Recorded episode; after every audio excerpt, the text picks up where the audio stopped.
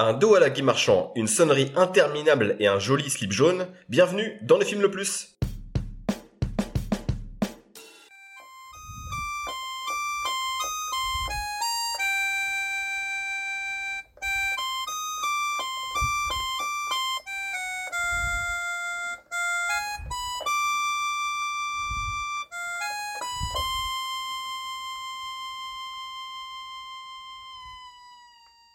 Salut à tous, bienvenue dans Le Film Le Plus, podcast ciné qui nous permet de découvrir ou de redécouvrir certains films, qu'ils soient bons ou mauvais. Comme d'habitude, je suis accompagné de mes hommes de main, euh, Alex, dit Al euh, cul de singe, puisque c'est a priori ce qui se prépare là sur le, sur le haut du crâne. ça fait plaisir, merci. J'ai pas vu venir celui-là. Comment tu vas sinon? Ça va, ça va, très bien. Toujours pas de vacances pour moi, bientôt, mais j'ai hâte. Ouais, Où pars-tu euh? Je pars au Sable d'Olonne, ça intéresse plein de gens. Ah ouais, non, c'est vrai, je pensais à un truc de fou, Tu vends du rêve. Dans un cap fun, voilà. Waouh. C'est quoi avec le toboggan? Allez, j'arrête, ça m'intéresse pas. Salut Aurel. Aurel. Aurelio la bricole, Ah, c'est moi. qui peut aussi bien fabriquer des, euh, hein, des, euh, des, Ouais. des bonnes d'arcade ou démonter des rotules. Voilà. Et moi-même, votre serviteur, donc un peu le, le, le parrain de cette émission. Ah ouais, euh, le mec il s'auto. euh, Le parrain de cette émission, imitation. Euh, c'est grec. Voilà. Ouais. Rien à voir. Comment c'est très fort cette émission Ouais, ouais, ouais. Moi je suis parti en vacances, ça intéresse personne. Oui, tu es parti où? Je suis parti au Portugal et en Ah. Norvège. Et sans voiture. En voiture. Non, sans voiture. Sans voiture, j'ai d'accord. loué une voiture. À pied. Pas de problème de panne de voiture cette année. D'accord, tout va bien. Avant de commencer, Oui, vas-y. euh, je voudrais, avant d'oublier, je voudrais faire une dédicace à un auditeur, Oui. Mouchou08, qui nous a fait une, Ah oui, c'est vrai. une, déclaration d'amour. en tout cas, je l'ai pris comme ça. j'ai- Voilà. Il nous a fait pleurer. Il nous a fait, De joie. il nous a fait pleurer avec son petit commentaire là sur euh, sur Podcast Addict. Donc euh, je voulais euh, qu'on le remercie euh, tout Et- d'abord parce qu'on Et c'est un peu l'exemple à suivre. hein. c'est ça, c'est ça justement. graine. Le pionnier. On est des très mauvais vendeurs, euh, on, on en parle rarement, mais euh, Oui. voilà, il faut s'abonner et mettre des étoiles et c'est ça qui, qui nous permet aussi de. On fait ça pour les gens, donc euh, voir qu'on est écouté et apprécié, euh, ça fait plaisir. Donc on espère qu'il appréciera cet épisode aussi. Vous le savez, on commence pas notre émission sans notre célèbre top 3. Ah. Ah, Peur tu l'oublies. la fausse hein. réaction. oui, c'est vrai que la- en général, je l'oublie souvent. Euh, je vais vous demander, euh, parce que ça va être un petit peu en lien avec le thème qu'on va évoquer, vos, vos top 3 de plats italiens préférés. Dites ça parce que je suis italien. C'est- c'est ça. Aussi, ouais. À, à moitié. Du coup, T'as à nous surprendre, du coup, avec Oh putain, je- Ouais. je l'ai pas préparé. Crustibati. Ah, bah, je, eh, je vais être hyper original, c'est que j'adore les lasagnes à la bolognaise. Ah, yeah, yeah, ouais, ok. Euh, bah, du coup, les spaghettis bolo, ça va avec. Et qu'est-ce foudiliers bolognaise. une, je fais une petite salade avec des, de la figue et du jambon de Parme.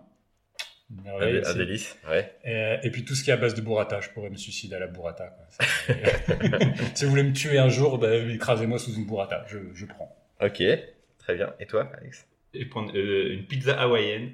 Moi, chez Pizza Hut. Hawaïenne, ah, ouais. Non, des pizzas euh, carbo, mais les vrais carbo. euh, Ah ouais. J'ai goûté et c'est très bon. Sans Avec crème un fraîche.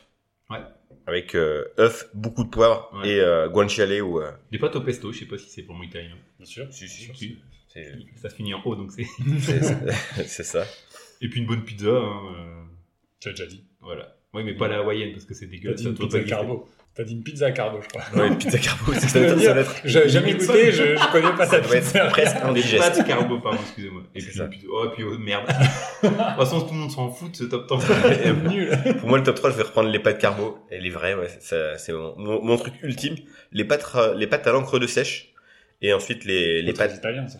les, euh, Ah, si, si, complètement. C'est Alors, tu, me, sèches. tu me reprends plus une, une seule fois de l'émission. et les pâtes, euh, les pâtes aux palourdes, euh, à la vongolais. Voilà, excellent. Tu penses qu'on mange que des pâtes, nous, en Italie Euh, Non, oui. Je, je vais me vexer beaucoup. Euh, si, euh, ri- risotto. Voilà. Ah oui, un risotto, c'est très bien ça. Euh, les ficelles, les petits trucs à manger comme ça. Non, c'est pas ça. C'est pas italien.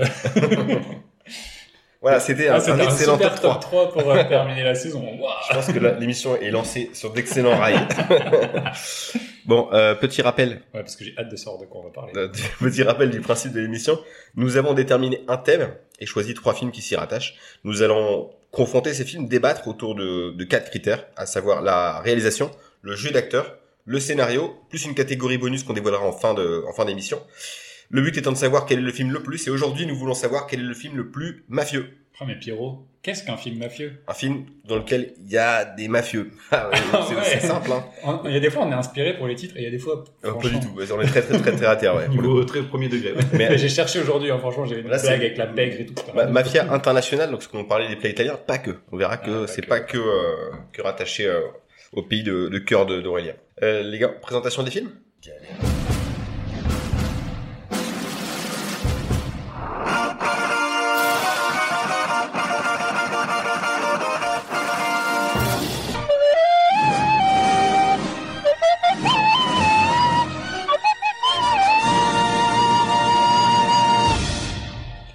un truc qu'on n'a pas dit aussi, c'est que c'est l'épisode de fin de saison. Oui. Et on donc, ouais. euh, l'année dernière, on avait fini sur euh, gros, un gros sujet, et on s'est dit, cette année, on va repartir sur un gros sujet.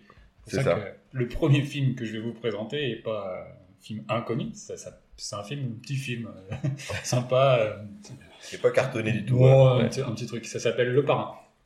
Donc, Le Parrain, c'est un film américain sorti en 1972, euh, réalisé par euh, Francis Ford Coppola, qui en plus d'avoir l'honneur d'être le tonton du meilleur acteur de sa génération, à savoir euh, Nicolas Cage, est le réalisateur du chef-d'œuvre de chefs-d'œuvre tels que bah, Dementia 13, Tucker, Dracula, ou bien évidemment Apocalypse Now, J'avais cru qu'il allait faire exprès de l'oublier. Et. Jack avec Robin Williams, on en parle trop peu. et c'est de lui. Euh, Coppola, c'était pas le premier choix, puisque initialement la, la Paramount, euh, qui produit le film, envisageait un autre réalisateur, en la personne de Sergio Leone, qui partira plutôt sur un autre projet dont on parlera peut-être. Euh, la production voulait vraiment un, un italo-américain pour que le film, euh, et je cite, excusez mon chien, pour que le film, et je cite, sente réellement la spaghetti.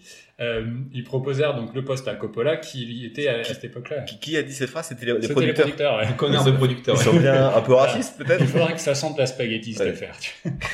C'était, Bon, euh, de dire hein, à l'époque. C'était la mode. Voilà. Et euh, donc ils ont proposé le poste à Coppola, qui à l'époque était endetté auprès de la production suite à l'échec de son investissement dans le film THX euh, euh, 1138 d'un George certain Lucas. euh, George Lucas. Donc il n'a pas eu le choix que, que d'accepter. Il y a pire choix dans la vie, même si le tournage a été très très compliqué, puisque les producteurs restaient quand même sceptiques sur la capacité du bonhomme et euh, étaient très très inquiets des nombreux euh, retards de production. Il y en a un notamment dû à une blessure de, de son acteur principal, Al Pacino. Donc l'histoire se base sur le roman éponyme de Mario Puzo, qui est sorti, lui, euh, en 1969, fondé sur des anecdotes que lui-même a recensées dans le cadre de son ancien métier, de journaliste à sensation. Le livre est un, best-seller, un gros succès, restera euh, quasiment une année entière en tête des ventes, et on lui devra, euh, à Mario Puzo, des scénarios de films aussi, euh, notamment le premier jet du film Tremblement de Terre, mais aussi les scénarios de Superman et Superman 2. Et un chair de poule aussi, on oublie de le dire. C'était Ah, pas c'est- Erastin, c'était Panique sous l'évier, qui est vraiment génial. Je vous le recommande. Pas C'était R.L. Stein. Ouais, là, ça y est. Il existe vraiment. Ouais. Euh, niveau roman, il y en a, il y en a fait d'autres, mais ça reste quand même la- les histoires mafieuses italiennes. devient un peu sa, sa spécialité, avec des romans comme Le Sicilien, adapté au cinéma par Michael Cimino avec Christophe Lambert, The Last Don, adapté en mini-série avec euh, Joe Montana et, et Barry Lana, ou encore euh, son œuvre euh, inachevée et complétée par Ed Falco, The Family Corleone, puisque oui, euh, Monsieur Puzo est décédé d'une crise cardiaque le 2 juillet 99 à l'âge de 78 ans. Une crise cardiaque. Comme par hasard, sitôt. Euh, le film est mis en image par euh, le prince des ténèbres, Gordon euh, Willis. Donc c'est un- Tu allais dire le prince de Bel Air, je voyais plus où tu allais. Voilà, je suis en train de perdre Aurélien. Euh, non, non, donc le prince des ténèbres, pourquoi je vous le dirai après? Parce qu'il est réputé pour sa photo sombre. C'est un directeur photo, euh, Gordon Willis, euh, qui a une photo très sombre, qui a beaucoup de zones d'ombre sur, sur les acteurs, et qui était le directeur photo fétiche de Woody Allen, par exemple sur Annie Hall, ou de Alan J. Pakula sur, par exemple, Les Hommes du Président, mais entre autres, plein d'autres films. La musique est signée du vétéran Nino Rota, qui décédera sept ans plus tard, qui est un à qui on doit des scores de nombreux films italiens euh, dans les des années 40 euh, à 60, mais aussi de la mini-série française, et ça, ça peut te plaire, Le Comte de Monte Cristo avec Jacques Weber. Excellent. Encore, Euh, euh, avec Gérard Depardieu, surtout, non? Non, c'était avant. Ah, d'accord. C'était la plus vieille série encore. Et ou encore, il a mis en musique Mort sur le Nil de John Guillermin. Au maquillage, on retrouve Dick Smith, que les amateurs avisés connaissent pour ses travaux sur L'Exorciste, Scanners, Marathon Man, ou pour les spectateurs plus mainstream, hein, parce que bon, il faut que je m'adapte à, mes- collègues. Quel, quel. Voyage au bout de l'enfer, Taxi Driver, Amadeus, des films plus respectables. Il n'y a pas un camping paradis, pas un Léo Mattei dans sa filmo. Donc, je suis désolé, C'est pas, pas complet, quoi. C'est un peu snob, quoi. C'est ça. Mais bon, le film vaut largement, euh, alors très largement aussi pour euh, ses acteurs. Et, et quels acteurs Alors là, te- tenez-vous prêts, accrochez-vous à vos slibards. Puisqu'on y retrouve Marlon Brando, dont on a parlé l'année dernière pour Apocalypse Now, mais qui est quand même surtout euh, Jor-El dans le Superman de Richard Donner. Euh, on retrouve également Al Pacino, qu'on verra ensuite dans quelques films sympas comme euh, Un après-midi de chien, Scarface ou encore Jack and Julie. Ah oui, il partage une scène d'ailleurs avec Gad Elmaleh. Avec Gad Elmaleh, tout à fait. C'est une, horreur, ce film. C'est une catastrophe. C'est terrible. Euh, évidemment, bah, paix à son âme, puisqu'il est mort euh, cette année, James Caan, l'inoubliable Jonathan E. de Rollerball. On peut dire qu'il a canné James Caan. Voilà, voilà. Je te les laisse, je te les laisse. Ah, c'est c'est pour toi. Voilà. Donc voilà, euh, James Caan, euh, vu aussi dans Un pont trop loin, Misery ou encore L'effaceur avec Schwarzenegger. Euh, et pour terminer, on retrouve aussi Robert Duval, que l'humanité entière retiendra pour son rôle dans Jour de tonnerre, mais aussi Diane Keaton, une autre habituée de Woody Allen. Je m'arrête là parce que c'est déjà pas mal au niveau du, du casting. Le film a été un gros gros succès à son époque, bien évidemment, et bien après aussi. On estime que pour un budget de 6 millions, il en rapporta au total 250 millions à travers le monde. Pas tout de suite. Il a d'abord apporté, euh, euh, je veux dire, la moitié dans l'année de sa sortie. Il est ressorti quelques années après, et plus, plus, plusieurs ressorties. suites. euh, voilà, à chaque fois, il ressortait quand même le film, donc il a, pu, il a pris le temps de faire recette. Euh, en 73, donc l'année suivante, il remporte trois Oscars, celui du meilleur film, meilleur acteur pour Marlon Brando et meilleur adap- euh, scénario adapté euh, pour, euh, pour Coppola et, euh, et Puzo. Euh, donc, Il a trois- bien dû fermer sa gueule, le producteur. euh, Ah bah, tu a m'étonnes. fait Hey Spaghetti, tu nous fais le film ou quoi? Ouais, Il a bien dû la fermer. Là. Ils ont quand même été nommés dans 10 catégories, ils ont reçu que 3 statuettes, parce que cette année-là, c'est la 45e cérémonie, ils ont dû faire face à la concurrence de Cabaret de Bob Fosse, qui est reparti avec 8 statuettes. Et l'année précédente, d'ailleurs, petite anecdote, c'était euh, l'Oscar du meilleur film était décerné à French Connection. Donc on en a déjà parlé dans l'émission. Euh, Coppola et Puzo prolongeront le plaisir avec deux suites, sorties en 74 et 90, et même une version télé. C'est le parrain fait du ski et le parrain est une ordure, je crois. Voilà, la suite. Presque ça. Parents en vacances. Ça, tu comprends. Et euh, donc il y a même une version de télé en quatre épisodes qui reprend l'histoire des deux premiers films dans l'ordre chronologique et qui a été diffusée euh, en 77 sur la chaîne NBC. Euh, En accéléré avec une musique de Benny. donc, vous allez pourrir comme ça tout. Non mais je l'ai vu ce truc-là. C'est- Tu parles de la série qu'ils ont fait avec tous les épisodes? La mini-série, ouais, Sur les deux. Sur les deux premiers. Ah, C'est trop bien. Sur Arte, ils l'avaient fait et c'est euh, Ah, ça doit être trop bien. c'est tout bidon à regarder. C'est moins, c'est pas indigeste à regarder, mais Alors je sais pas si c'est la film. même version parce que c'est la mini-série, c'était quatre épisodes et ça faisait quand même presque 8 heures de film. Quoi. euh, si, bah, c'était quand même conséquent, mais Ouais. euh, mais c'était fluide. Ça doit être une expérience, ouais, parce que du coup, Ouais. ils te remettent tout dans l'ordre, euh, ça, ça, ça doit être à faire. Euh, L'œuvre est aujourd'hui bien évidemment considérée comme culte, et l'American Film Institute le place même à la seconde place de sa liste des 100 meilleurs films de tous les temps, derrière un certain Citizen Kane.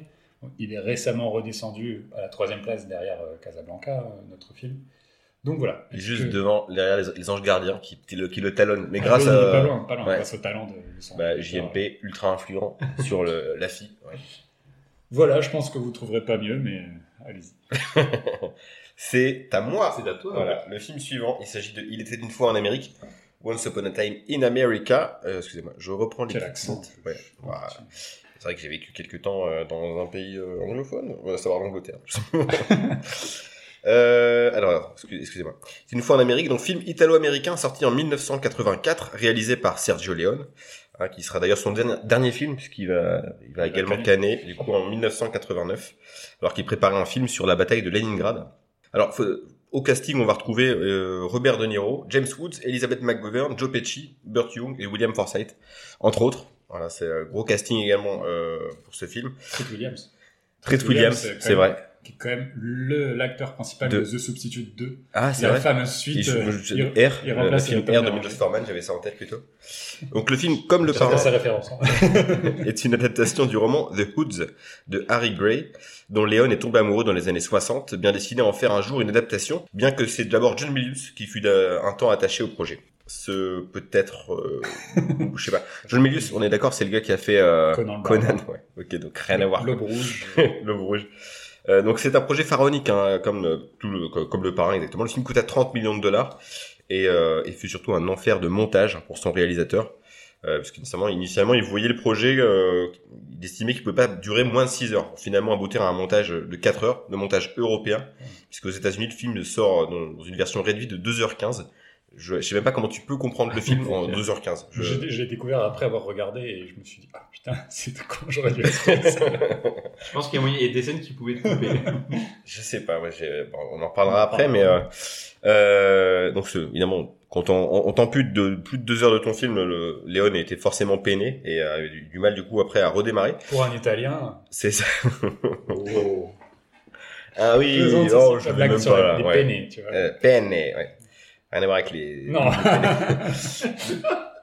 Le film est sans surprise un échec financier. Euh, faut aussi savoir petite anecdote. Il a mis 7 ou 12 ans à l'écrire quand même. à, l'écriture. Et puis surtout, euh, dès 75, il commence déjà en fait à penser le casting de son film. Et euh, donc au très quoi? Oh non, tu vois, le casting il est fou. Ouais, très très tôt. Donc il pense déjà à De Niro, donc ça c'est acté. Par contre, il voit dans le personnage donc de son meilleur ami Gérard Depardieu, donc euh, qui avait déjà fait un film avec De Niro qui s'appelle 1900 de Bertolucci, Oui. film italien également. Euh, C'était déjà aussi un gros gros morceau. et il lui de demandait, euh, il demandait par contre à Depardieu de faire euh, l'accent, euh, l'accent de Brooklyn ou du Bronx. Quoi. donc Depardieu déjà, il a du mal à, à parler en fin de repas, donc euh, c'était très compliqué. Jean Gabin devait le jouer vieux. Euh, en gros, il voulait d'abord les acteurs jeunes, puis les acteurs vieux pour le faire, avant de d'être plutôt satisfait par les techniques de maquillage proposées. euh, pour conserver l'acteur du coup de, de A à Z des séquences jeunes comme euh, comme adulte J'aurais bien vu un remake avec Gérard Depardieu aujourd'hui et MC Jean Gabin.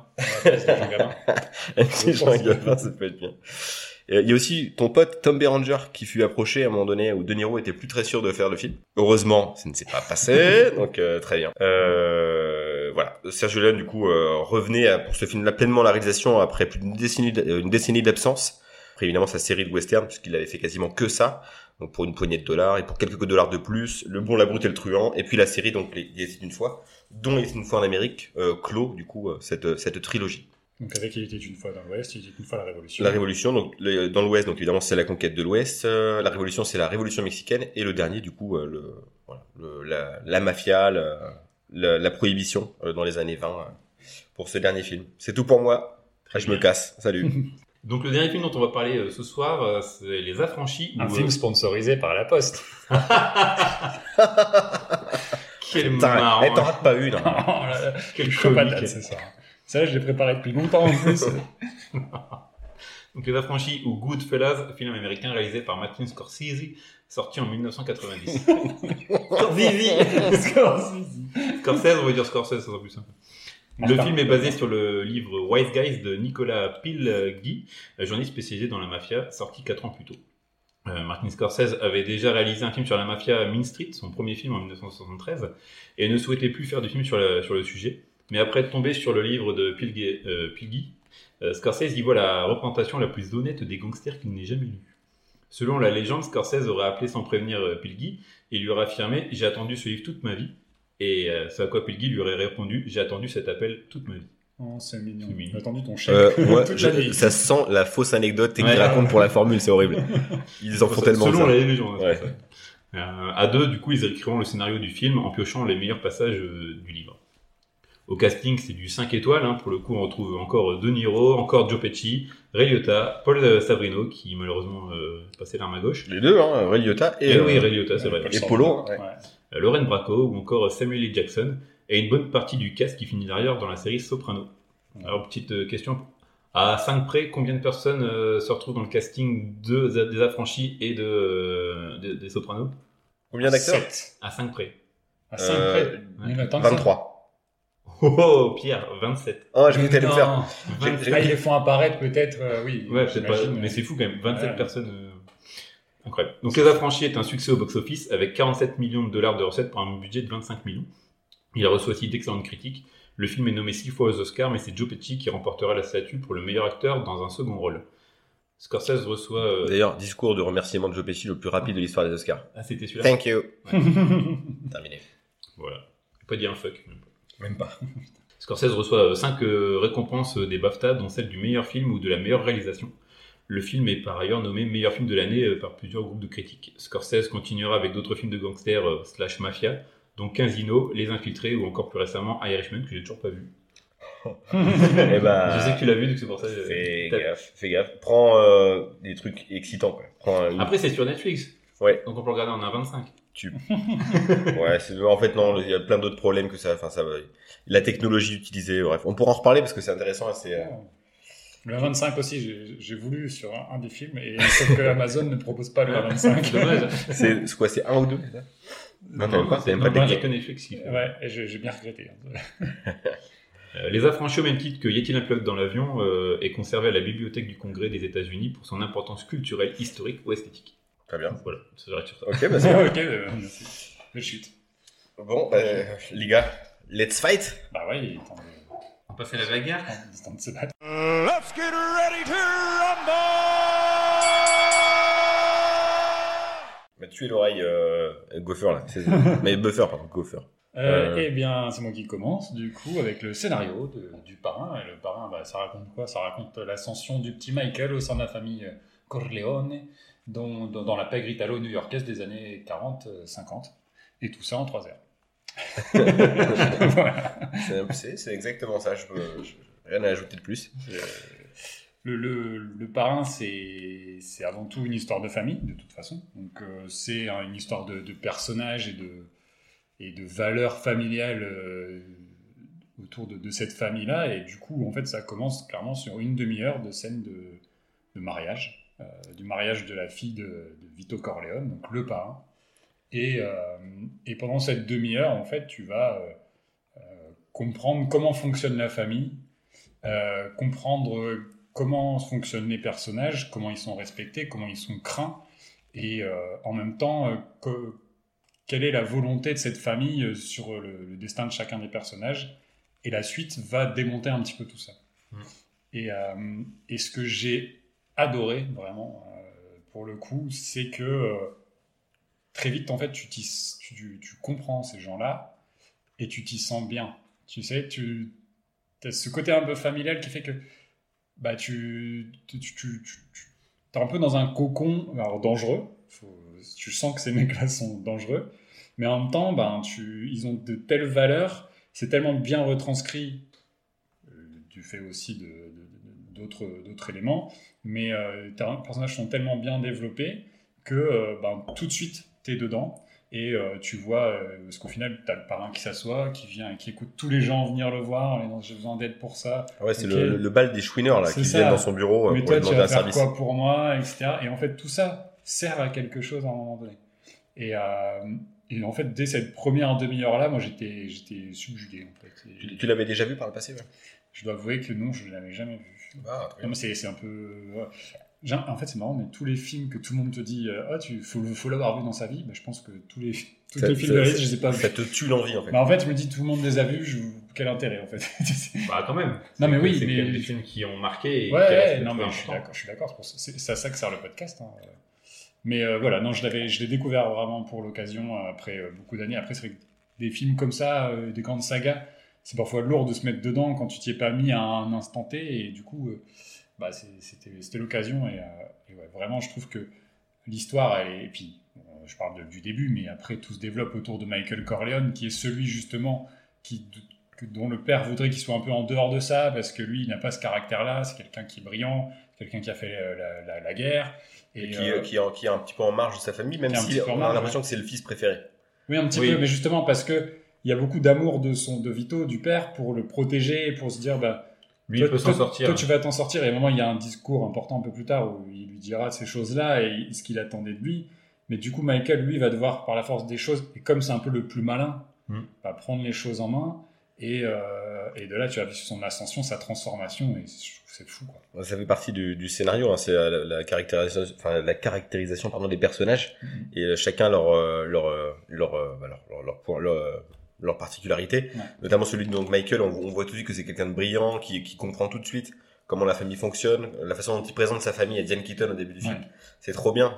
Tu, il t'explique tout. euh, Oui, c'est ça, c'est lui, c'est lui qui te permet de comprendre le, le fonctionnement, c'est ta porte d'entrée, ouais. Ouais, il a une sorte de, de vision, il a une vision globale de, de, de ce qui se passe.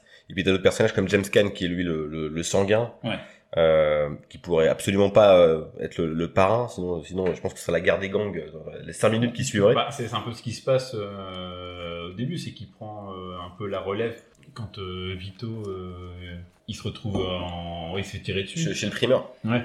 Du coup, euh, James chez Caan- la Fruit. ouais. James il prend un peu la, la relève pendant ce temps-là et ça part en, en cacahuète et du coup euh, Michael est là pour euh, Ouais. Et du coup, ça plaît pas à tout le monde parce que euh, vu qu'il est un peu en plus de ça euh, en marge de cette famille, euh, il y a un peu aussi des tensions entre les frères et puis euh, même le, le bras droit frère euh, d'adoption. Thomas ouais, le personnage de Robert Duval. Et non, ouais, c'est un film sur la- aussi sur la succession aussi. C'est euh, comment tu, tu Ouais, transmets transmission. Et euh, moi j'ai adoré aussi ce film. Je l'avais vu il y a longtemps. En fait, je me souvenais que des scènes clés. Euh, la, la tête du cheval, les, la scène du péage. Toutes les, vraiment les scènes marquantes. Quand elles arrivaient, je suis ah ok, il va se passer ça. Et je me souvenais plus du tout de l'histoire. Et en fait, en voyant le film, j'ai trouvé ça extraordinaire. Mais en fait, je me dis, il a posé les bases de tellement de choses sur la mafia, sur les films de mafia, ce film, que ça a été repris dans tellement de choses. Ah oui. Et- Au-delà des parodies, ça, ça a vraiment. C'est incroyable. Ça, ça, oui, ça a influencé énormément de choses. Je parlais des Sopranos. Il Mhm. n'y aurait pas eu les Sopranos sans le parrain. Euh, c'est une vraie continuité. Donc, Et ça m'a donné aussi je- envie de regarder le Parrain 2 et le Parrain 3 pour, Oui. euh, apprendre, le- pour apprendre plus. Même si le Parrain 3 apparemment est un peu plus décrié que le, le 2 est très bien apparemment, de ce que j'ai entendu. Le mais- 2 est très, il est très différent. Ça fait un- ils ont un peu fait le 2 euh, bah, à cause du succès du premier, parce que y a pas, c'est pas, c'est c'est une suite, mais disons que là ils vont plus, c'est c'est- c'est, Ouais, puis il y a- c'est- il y c'est a l'origine historique flashback de- aussi, ouais. flashback, euh, du, du personnage de Vito Corleone. C'est pour moi le meilleur de la série, hein, le 2. Euh, Enfin, je trouve le plus, le plus brillant, parce qu'il y a toute une histoire de reconstitution des années 10. Bah, c'est pas le sujet, parce que ça- c'était le premier. Euh, ouais, non, c'est- le scénario est super brillant, euh, l'écriture des, des persos, comme je le disais, euh, c'est euh, ouais, toujours un plaisir. Et puis ça, ça, ça déroule, ça a beau être un film qui dure 3h30. Euh, et c'est aussi un film qui, euh, qui parle un petit peu de ce que, ce que change chez les gens les, la prise de responsabilité. Mhm. Parce que euh, au départ, on voit que Michael, c'est quelqu'un de plutôt, euh, plutôt cool, en fait, avec sa meuf. ouais. Avec Diane Keaton, euh, tout se passe bien. Et il switch complet. Euh, dès que dès qu'il prend le pouvoir pour... Dès qu'il est amené à faire quelque chose d'important et de grave, Ouais. parce qu'il a envoyé tuer quelqu'un, tuer deux personnes, et, après, il doit fuir après, après ça, et c'est ça qui le, C'est qui change complètement. géniale, d'ailleurs. Mais c'est c'est lui qui prend le, le rôle en disant bah, il n'y a que moi qui peux le faire, et il prend cette responsabilité. Mais euh, là, la violence met du temps à arriver dans le film. oui, c'est ça, c'est que j'allais dire, c'est que euh, c'est beaucoup de blabla dans le film. Il y a euh, quelques scènes chocs et aussi un peu des twists, on va dire, qui permettent de faire avancer l'histoire. Mais, Mais elle arrive du coup, en fait, comme il développe ça et que tu te sens, tu vois le- le- les rouages de la famille, et d'un coup, tu as ces, ces accès de violence qui arrivent euh, par surprise quelque part. ça te re- replonge dans un nouveau truc. Tu fais ah, putain, qu'est-ce qui va se passer maintenant? Mais euh, non, c'est incroyable ce film. euh, Jusqu'à la fin, t'es tenu en haleine pour Ouais. savoir ce qui va se passer. Et puis, euh, je sais pas si on peut spoiler aussi, mais après le film, il a même. Ouais, euh, je pense que 72, on... on peut y aller là. C'est euh, cette fin belle et en même temps triste de Vito Corleone dans son potager avec son petit-fils. Je trouve cette scène-là, je, je m'y attendais un peu parce que euh, Une des pires morts au monde. bah c'est horrible le petit-fils, mais lui, il est- franchement, c'est une des plus belles morts. Quoi. Il jouait avec son Ouais. petit-fils, il faisait l'idiot. Avec des il- carrés d'orange dans des, des pots Ouais. d'orange dans la bouche. Pas ouf quand même euh, comme euh, comme fin. on l'a tous fait. Mais, euh, ouais. C'est dans, dans la parodie hein, Le Prince de Sicile, c'est Lloyd Bridges qui, a- qui, a- qui incarne le, le don de la famille et il meurt. Et c'est parce qu'il a une pastèque coincée dans la bouche entière. c'est la meilleure scène du film Le Prince de Sicile. Putain, euh, tout le monde en a parlé ce truc-là, mais la- les oranges dans le film, Bah, c'est toujours au moment où il se passe quelque chose ça. pour, Vito. Ouais, c'est un- message. La couleur orange ou même le fruit. euh, C'est-à-dire qu'il va chercher des oranges, il se fait tirer dessus.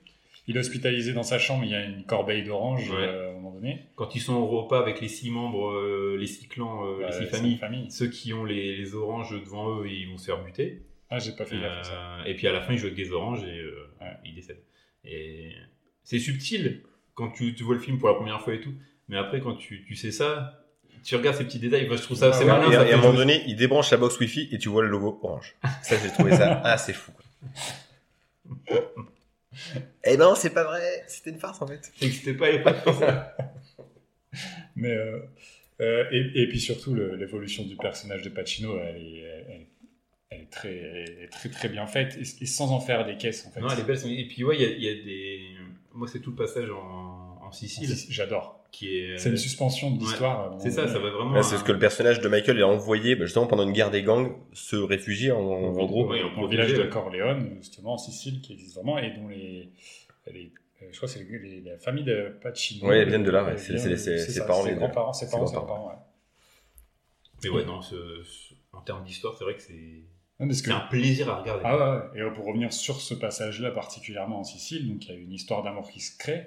Alors, il fait complètement abstraction à un moment donné de Ah oui, oui. Avant d'y revenir, mais du coup, il y a l'histoire d'amour avec. A- Eh, c'est un homme, il a des besoins. hein. ça, ça fait vraiment ça, mais, euh, mais l'histoire, elle est, enfin, elle est assez courte, mais en même temps, tu- il y a une importance parce que psychologiquement, c'est, ça va changer beaucoup de choses chez lui. Par contre, il y a un truc que je comprends pas, c'est euh, le son bras droit euh, qui est en Sicile. Finalement, c'est un traître. Mais c'est qu'il y a été traître partout. Ouais, fait. mais pourquoi euh, il, il, il le- il y avait tellement d'occasions de le buter, mais pourquoi il Parce qu'il y a eu une commande à ce moment-là. Ouais, mais bon, euh, faire exploser une bagnole, il y a plus discret pour essayer de. Enfin, tu vois, il y avait tellement d'autres manières qui étaient beaucoup plus simples et euh, réalisables. euh, Style avec un gun, par exemple. Ouais, voilà, c'est ça. par exemple. Un coup de couteau quand il mange. Enfin, tu vois, il y a tellement de trucs. Mais ça c'est se voit que là, il n'y a pas de preuve que c'est lui.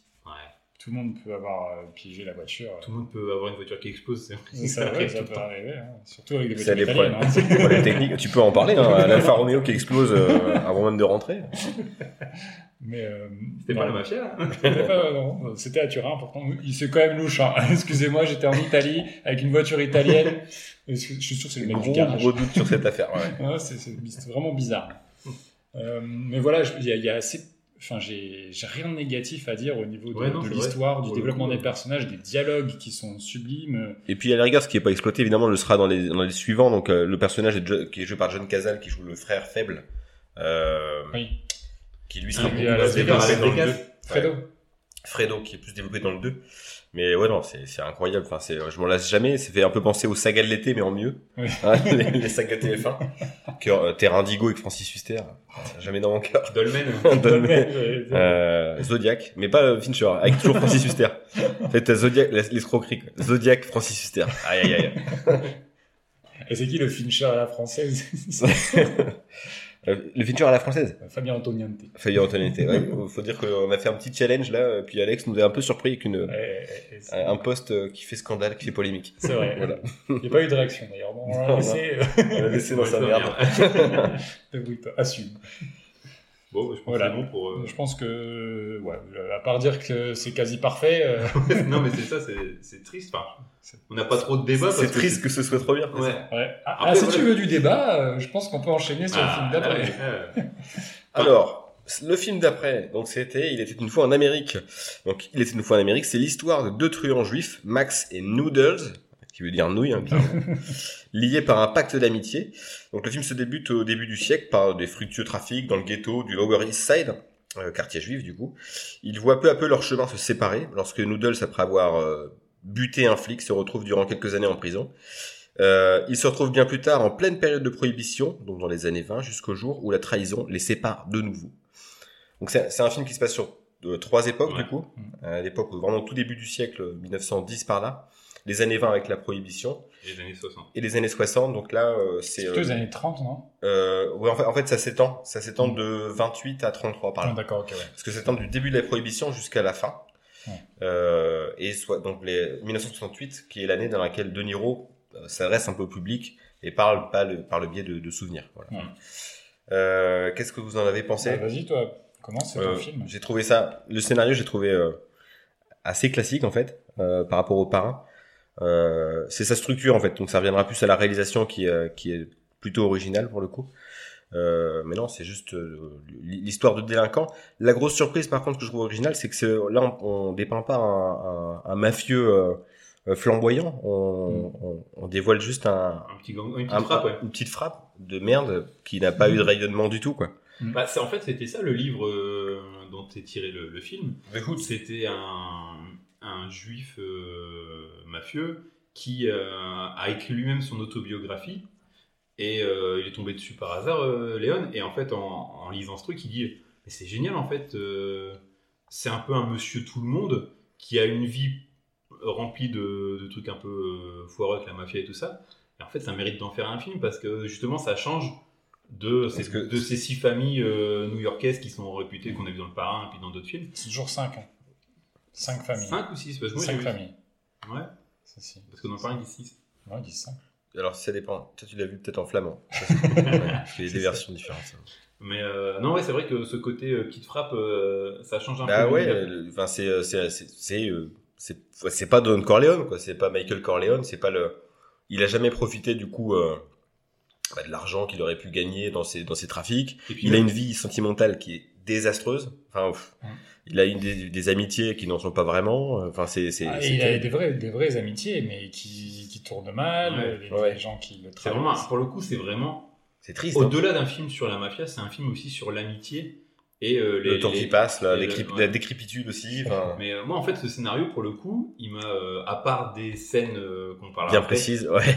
euh, moi, j'ai adoré cette histoire de euh, groupe de potes euh, enfants qui font les 400 coups, euh, qui trouvent un peu une sorte de mentor, euh, James Wood quand il est plus jeune, là, euh, le Max, ouais, qui est plus, plus âgé, ouais. qui est plus âgé, et du coup, ils arrivent à un peu upgrader leur, leur team effet, et tu les vois à l'ascension, qui euh, finalement ils butent. euh, Il y a cette scène euh, quand euh, donc ils sont quatre euh, gamins à faire les, Ouais. les conneries, et il y a le petit qui, qui se fait. Ils font, ils font pas juste des bêtises, hein. ils mettent pas genre euh, tu un bâton dans les fesses d'une vache, euh, comme on a tous fait en vacances, hein, non, non jamais. euh, là, ils, ils crament des trucs, ils, ils crament le kiosque Ouais. à journaux. Bah, et- ils bossent pour la mafia euh, juive. Ouais, euh, mais c'est surtout qu'ils veulent doubler un, un, un autre, Ouais. euh, Ouais. un, autre gangster et qui, qui, lui va buter du coup un des Voilà. gamins du, du, petit groupe. c'est pas lui Bugsy? Si, c'est Bugsy, ouais.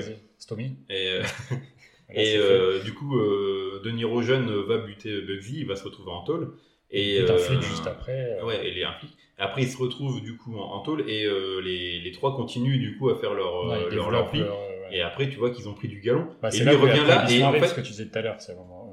euh, et, et en fait, ce côté, euh, il est là, il est encore avec ses potes.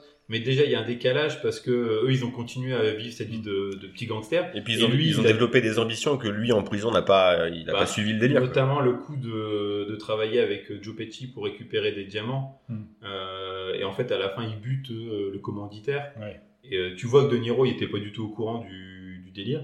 Et tu vois déjà qu'il commence à avoir des tensions qui, qui montent de plus en plus. Ouais. Euh, et moi, j'ai adoré, en fait, c'est vraiment cette amitié qui commence à se fissurer pour Et- tous des petits aspects. Et c'est progressif. En même temps, le film peut se, peut se le permettre, ça dure 4 heures quand même. Ouais.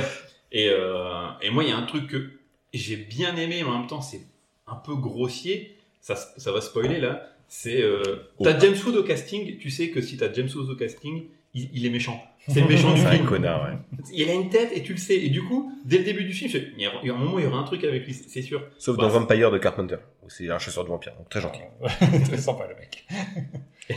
Et, et là, ce twist qui vraiment un twist pour le coup, euh, Oui. où en gros, euh, Il fait, il- en fait, il a. il- En fait, De il a Niro feinté sa trahit- propre mort. Ouais, De Niro, euh, dans les années 30, trahit euh, son groupe de potes en les balançant à la police pour éviter que James Wood aille en tôle parce qu'il allait prévoir de braquer la Banque fédérale. Déjà, je trouve que c'est un move sympa, c'est que euh, il dit euh, au lieu de te faire buter euh, en essayant de braquer la Banque fédérale, tu iras, euh, tu vas te faire arrêter par les flics. Mm. Ce qui est malin, enfin, pour aider son pote parce qu'il était trop dans son délire. Je trouve que c'est sympa. Mais au final, James Wood, il était dans le coup aussi. Et en Mm. fait, il y a les flics qui butent tout le monde, mais James Wood, il, il, il est cramé, du coup, son corps, tu sais pas que c'est lui. Ouais. Et après, euh, dans les années 60, C'est tu te rends compte que James. Wood, il est pas mort et que lui, il a volé la vie de De Niro. Enfin, en termes de scénario, d'écriture, moi, je trouve ça incroyable. Il y a tellement de choses. Il est hyper dense. euh, C'est ouais, c'est- c'est c'est top. Après, c'est peut-être plus la, la façon dont c'est présenté. Je trouve que tout le film prend son temps et c'est génial. Et la fin, il va à toute, il va à toute vitesse. C'est-à-dire que c'est- je- il, il y a des. puis, il, il manque des, il manque des infos quoi. J'ai pas compris la fin. Comme la fin de, Ouais, euh, bah oui, la fin de James Wood qui veut que De Niro le tue pour, euh, Bah, pour, Tire-toi une balle. Et pour il y a la. une scène aussi. euh, euh, vous avez peut-être pas vu la même version. 80. À un moment donné, il est là. Il a une sorte de tache de sang qui s'est- de, de Niro. Il essaie d'ouvrir la porte de sa cave et en fait, il est mort. Vous avez pas vu ça? Non. Ah, Non, c'était sixième sens, c'est pour ça. Non, mais c'est vrai. Et, euh, Et nous, on était subjugués. Qu'est-ce qu'il me raconte En fait, ce scénario me fascine parce qu'il il- il- il est très très dense, mais il y a, là, cette fin est complètement loupée sur le fait qu'à la fin, tu as De Niro qui retourne, euh, tu revois dans les années 30, dans, en train de fumer de l'opium, là, dans, Ça, ça revient souvent, là, euh, le fumerie d'opium. en rigolant de face cam, et ça se termine comme ça. Mais du coup, c'était un rêve, parce que Ouais, le film commence comme ça aussi. Oula, attends, j'ai pas vu la même version que toi. À la fin, freeze frame, tête de De Niro qui rigole, tout, tout, euh, tout défoncé par l'opium. Et voilà. Bah non. Et du coup, moi, Et à la fin, d'autres freeze frame où il rigole avec les, enfin, c'est les, les bêtisiers du film. T'as vu aussi ou pas ça, non, mais t'as pas vu ça? Bah pour moi. Tu l'as vu sur ah, quoi? Sur Amazon ou sur, Sur euh, Amazon. Ah, parce que moi, j'ai vu sur Disney+. Disney Plus aussi. Ah, bah je crois qu'on a pas. Elle, dure combien de temps la version? 3h49. Bah moi aussi pourtant. En fait, moi, à la fin, donc c'est. Il s'est endormi, c'est pour ça. Il y a- ah, C'est peut-être ça, hein, parce que je pouvais plus. Il y a le camion poubelle qui passe là. Ouais. On sait Du pas. coup, James Wood, il se jette dedans ou pas? On sait pas. Il a On disparu. Il y a aucun bruit, je sais pas. Ouais. Broyé par une poubelle. On verrait du sang sur les trucs. Bah quoi. ouais, là, il y a Tu verrais, des- des je pense que tu couines un petit peu quand Ouais, non, je pense que oui. Trop Tu bizarre. bloques peut-être le truc hein, avec les os. Ou est-ce que c'est les tueurs? Qui étaient là en camion poubelle et qui Ouais, jeté c'est chelou qui démarre à ce moment-là. Ouais. Ouais. Il y a un camion noir comme ça. Mais il y a des jeunes qui passent après. Ouais, alors que les camions pas- poubelles, ils sont verts en général en plus. Ouais, J'ai c'est remarqué ça. Ouais. Ça- En fait, je, savais- Non, mais la fin, euh, parce que les- pour moi, les- ça s'arrête là. Les 5 dernières minutes du film sont incompréhensibles. Et du coup, Ça va trop vite. Ouais, et puis Il n'y c'est a, un pas- peu. il y a pas Tu l'émotion. veux mettre un côté un peu onirique, je sais pas, faire, essayer de faire créer une ambiance où. euh, Il a, Mais j'ai rien. il y a- a- l'émotion, on prend pas à cause du fait que ça, ça, beaucoup trop vite par rapport au reste du film. Ouais. Ouais. Peut-être. Après, c'est ce que c'est la version courte euh, Ouais. européenne. Ouais, il y a une version de qu'il y a un 4h20 encore. Il a dû faire des choix pour euh, essayer d'avoir une version de 4 heures et il a dû cuter la fin, qui devait faire certainement plus longue. Parce que c'est pareil, t'as- c'est très mal développé, t'as aucune empathie sur euh, du coup la femme de De Niro, celle qui l'a violée. La, Oui, la- alors, c'est- globalement, une si- chose à la fois. Et parce que, ouais, non, que parce sa que, première copine que tu vois dès le début et qui se fait buter, du coup, en fait, c'est James Wood qui a commandité le truc. Donc c'est sa dernière femme, enfin sa dernière copine, Ouais. euh, qui est blonde là, et qui ressemble aussi à la copine de James Wood. J'ai du mal à la différencier. qui dit bonjour en serrant des queues. Ouais, ça c'est la copine de James Wood. ouais. Ah oui. Et, et du coup, donc sa, sa- sa femme Eve, je crois que c'est Eve à la fin. ouais. Elle, elle se fait buter dès le début, on voit. Mhm. Donc ça, c'est l'histoire où il doit se barrer, etc. Euh, en- et entre temps, il y en a. Enfin, il, Regarde des films parce que c'est très compliqué hein, d'expliquer comme Ouais, ça. euh, il y a Peggy, il y a. en, en fait, en euh, fait, c'est simple, c'est la structure qui est compliquée. C'est des, des- c'est en permanence des allers-retours entre en les époques. ouais. Euh, c'est plus la, la réalisation qui, qui euh, Mais moi, ce que je veux dire, c'est qu'à la fin, James Wood, il récupère la femme Oui, que De Niro a toujours de la vie de, de Niro. Mais en fait, il y a les scènes, euh, elles sont, il manque des scènes parce que du coup, tu crois pas à leur amour. Tu les vois juste discuter entre eux et tu comprends qu'ils ont eu un enfant qui s'appelle David. Du coup, c'est le Oui. nom de Noodles de, de, de, de Niro, donc pour lui rendre hommage. l'enfant, et- et c'est le même acteur que euh, James Woods Ouais. en- Enfin, en- Il y a quand même des choses qui sont incroyables, mais c'est vrai que la réalisation aide pas sur la fin à euh, rendre le film parfait. Il y a euh, pas, il y a l'émotion ne prend pas sur la fin. Enfin, je, En fait, le vrai problème, c'est qu'à aucun moment, euh, contrairement au parrain, tu te sens bien avec ces gens-là. ah, t'es Oui. pas bien. C'est-à-dire que C'est- tu l'évoquais, il y a, il y a deux scènes qui sont problématiques avec le personnage de De Niro qui est censé euh, justement euh, un avec, avec qui t'es censé avoir un lien d'em- d'empathie quoi. Mais enfin, ces deux scènes-là, du coup, bah non mec, bah, je, je t'aime Je pas. pense qu'Émile Louis, il était fan. Ouais, il, fait- ouais, il a dit De Niro, super mec, chouette, chouette gars là dans le film. ouais, la scène de viol. En fait, il y a deux scènes de viol. Une parce que elle, il y en a une qui a l'air Il d'apprécier il y a- ça. il y a- il y pas, trois scènes pas si cringe vraiment pour moi. Il y a la scène, alors c'est censé être un truc un peu mignon euh, où il regarde, il euh, du Jennifer Connelly, Jennifer euh. Connelly par le trou du, à la place d'une brique là. Donc, Jennifer Connelly, c'est l'amoureuse de, de, Mais- de- mais quand de elle est De Niro jeune, quand elle était c'est la jeune. version ils, sont, jeune. ils sont tous les deux ados, quoi. Donc elle a 14 ans, ses parents l'ont laissé tourner, la meuf elle se met à poil à 14 ans. Déjà tu te dis bon. Ouais, et ouais. il y a cette histoire avec une prostituée aussi de leur âge euh, qui Contre des choux à la crème qui. euh, Ouais, cessent, elle euh, échange ça contre des gâteaux et, et ils l'enchaînent. Enfin, elle vient de se taper un flic. Et derrière, euh, ils font chanter le flic et ils, ils sont deux à la suite à la, à la, à la tringler. quoi. C'est déjà à ce moment-là, tu dis, ils, sont, ils ont 13 T'as ans. pas aimé Après- les valseuses, toi. hein, Après, après, après, après, t'es dans une époque, t'es dans les années 10. C'était la euh, mode. euh, sans, sans doute. Euh, ouais, mon grand-père nous a raconté des sacrés trucs. Hein. Je sais pas. Mais après, il y a des éléments de réel qui. J'avais mis coup- ma, ma queue dans... Non, papy, Mais papy. tu savais, il y a 9 ans, oh Mais, euh, Et tu sais ce que c'est un boucaquet? Ça c'est... je, fais, je veux plus savoir, papy, je veux pas savoir. De... Y a- y a- mais euh, du coup, ouais, il y, a- il y a cette scène-là qui. Bon, après, il y a aussi un des éléments de réalisation de filmer comme ça euh, certaines choses. Je trouve que c'est un film italien. C'est un film. Ça me fait penser à Irréversible. côté bis italien un petit peu quoi. c'est- Euh, Tu vas un peu loin. Tu vas un peu loin. Si, Après, scène effectivement. Dans, dans la voiture. Après, Ah, effectivement, il y a, y a euh, euh, donc quand ils font le casse avec les diamants, où là, euh, le commanditaire lui dit clairement, euh, euh, la femme du gars, elle est un peu facile. Du coup, bah, il se la tape, consenti ou pas. Ça, ça, ça, c'est un, c'est un c'est doute. mystère. Je sais Mais- pas. Et pourquoi le faire en fait euh, Je sais pas. Finalement, ça deviendra la femme de James Woods. Mhm. Ok, elle a pas de rancune en tout cas. Et puis effectivement, Elle il pas a- l'air non, pas très rancunière. non, hein. ça va. Assez ouverte d'esprit, madame. Et effectivement, la scène. euh, La plus problématique. plus problématique peut-être, c'est quand du coup il, il revoit. Donc c'est la sœur en plus de- d'un de ses copains, de euh, Fat. euh, Donc, euh, De, Niro voit son c'est pas Mo. C'est pas- Si, c'est Fatmo. Fatmo, ah bah, comme euh, dans les Simpsons. Ouais. Et, euh, et du coup, De il Niro arrive à avoir l'amour de sa vie, donc l'amour de sa vie, qui ensuite est, est joué par Elizabeth McGovern, euh, et qui du coup dîne avec, elle lui annonce qu'elle part à Hollywood. Franchement, le dîner, le- C'est la soirée, elle est romantique, J'ai dit, bah, c'est magnifique. J'avais le rappel du parrain en disant, t'as ce moment suspendu, ce moment romantique et tout.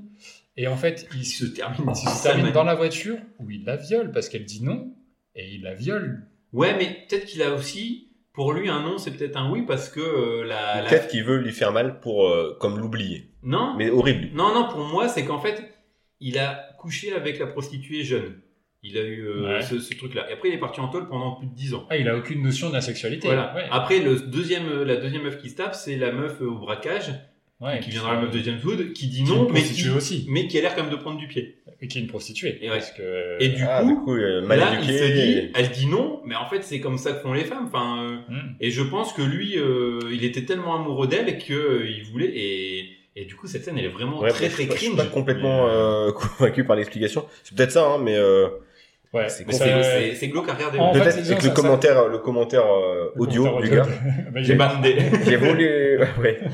commentaire audio sur une cassette, c'était compliqué.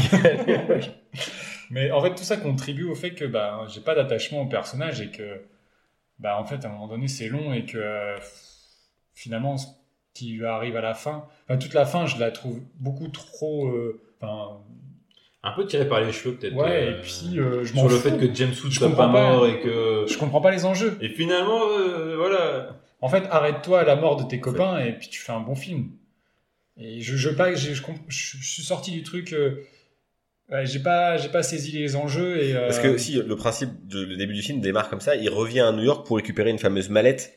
Ouais. Qui, dans laquelle il cumulait un petit peu tout l'argent qu'il faisait, euh, qui se faisait par rapport à leur braquage, leur, Oui, parce qu'ils mettaient dans un petit pot commun. dans un petit pot peu commun. Oh, ils avaient un million à la fin quand même. C'est pas mal. Les petits Kanekichi, euh, sympa, les gars. Ouais, et, euh, et donc il arrive, la valise, la valise est vide. C'est c'est- c'est- Ça, c'est c'était comme ça que démarre le film. Ouais. C'était. C'est euh, juste ça, c'est- merde, c'est j'ai pour récupérer la. Ouais. Et puis il revient en 68 pour. Il tient la clé de l'horloge. Ouais. Vous avez compris à quoi elle sert cette horloge? Non. Bah, c'était pour mettre une clé. C'est ça.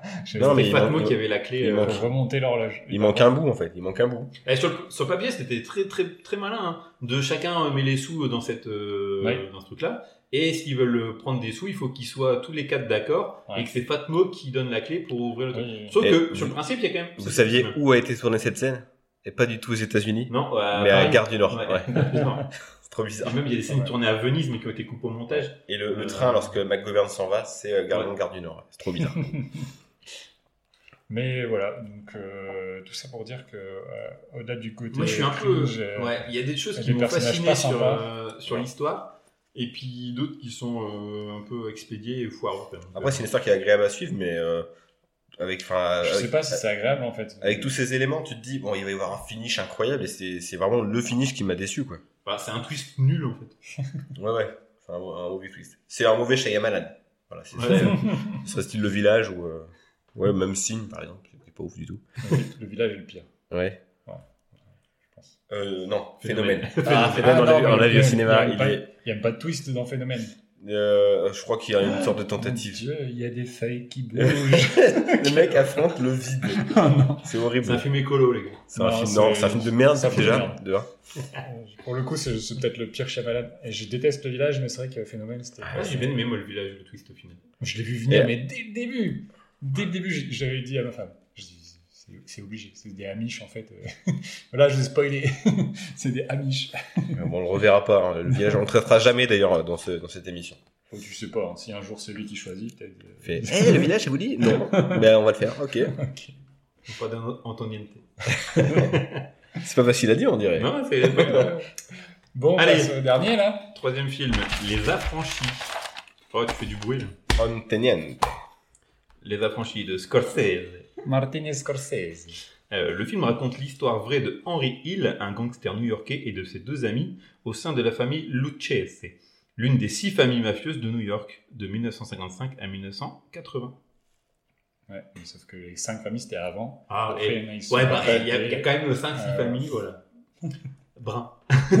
Euh, moi, j'adore, c'est que Scorsese, j'avais déjà vu.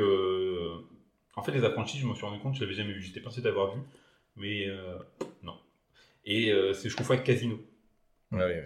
Et aussi, euh, après, quand tu prends Les Infiltrés, même si c'est un, un remake d'un film hongkongais, je crois. Coréen. Euh, c'est Rise and Fall. Et moi, j'adore les films euh, Rise and Fall. Je pense ça que c'était Congé, j'ai une connerie. Enfin bref. En tout cas, le, le côté Rise and Fall, j'adore. Donc Rise and Fall, c'est l'ascension d'une personne et euh, sa chute. C'est modèle euh, Scarface. Ouais, c'est ça. Et euh, Euh, Once Upon a Time, un peu comme ça, il n'y en a peut-être pas. Il, ra- il raise pas des masses. hein. Non, non, il En décolle fait, pas t'as beaucoup. T'as Aviator, t'as, euh, enfin, Ouais. il, il aime bien ce genre de film. Et moi, cette structure-là, ça me Le fascine. Loup de Wall Street aussi, qui est un peu Ouais. conçu pareil. Et Vinyl. je- Toujours pas vu. Une série incroyable. Du coup, rien que pour ça, euh, c'est un gros oui. Mais euh, Ah, oui, mais le film, en fait, il est tellement dense. Il, il, d'un côté, c'est, très bien retranscrit, c'est que cette vie de mafia, elle est remplie de plein de choses, de, de moments fous. C'est, ils ont eu une vie dense, ces mecs-là, ça s'arrête jamais. Du coup, le film, il t'en met plein la gueule en termes de voix off, c'est très verbeux, blablabla. Les scènes, elles s'enchaînent, elles s'enchaînent. Et euh, tu ressors fatigué de ce C'est film. c'est un autre rythme. Hein. euh, Oui. On sera d'accord que tu passes euh, ouais, de, de Once Upon a Time. euh, Tu Non, parles là, tu- Ouais. ça, ça, c'est aussi des éléments liés à, à la réalisation. Là. Mm. Mais euh, moi, c'est ce que j'adore aussi, c'est c'est de voir le, le style de vie, comment il arrive à accéder à ce statut de, de gangster. En fait, il fait pas partie de la, de la famille. C'est un, c'est un Goodfellas. C'est un gars euh, qui travaille pour la, Mm. pour la mafia, mais il fait pas partie. euh, il fera jamais pa- partie d'ailleurs parce qu'il est pas. euh, Parce qu'il n'est pas 100% tout à fait italien, c'est que sa mère qui Et, est. c'est, euh, et puis c'est un, un gars justement qui, on le voit au début, qui a une admiration sans borne justement Ouais. pour le style de vie, plus que pour le. C'est, très typique de, de- d'une époque américaine aussi, où en fait, euh, c'est la montée du capitalisme, euh, le but c'est de faire de- du pognon à tout prix, quoi. Et, euh, et peu importe pourquoi tu le fais, même s'il y a certaines limites, un peu comme dans le parrain, au niveau de la drogue, et c'est ça qui causera sa perte notamment, donc euh, le Ouais. personnage de Ray Liotta. Mais euh, c'est voilà, c'est le but. Et, et en fait, tu te dis, mais tout ça, c'est futile. C'est-à-dire que les mecs, ils font ça pour avoir des- de la thune, pour acheter des conneries. Au final, Ah oui, ils en ont jamais assez. ils en ont jamais assez. Et au, au final, ils, ils- ils sont toujours sur le coup d'après. Donc Ouais. c'est peut-être aussi un côté adrénaline, etc. C'est une, c'est une, c'est une accro. C'est ouais, euh, une addiction. une addiction. euh, et, et, et pour autant, enfin, t'en fais rien, quoi. Tu te vis ta vie à, à essayer de pas te faire choper. Enfin, je- moi, c'est un truc que je comprends pas. Et en fait, du coup, j'ai un peu de mal avec euh, euh, l'aspect euh, starification de ces gens-là. Et c'est un peu pour moi ce que fait Scorsese, comme l'a fait De Palma avec euh, Scarface, qui est devenu Non, non, c'est parce que les gens l'ont mal compris. Hein. Ouais, les, ouais, les non, gens ont surtout mal compris le film. C'est devenu ça. Moi, ça donne pas envie cette vie-là parce Mais que non, mais, mais le problème, c'est qu'il y en a, ben, je pense vraiment, pour qui. euh, c'est le premier deuil. ouais. Ouais, ouais.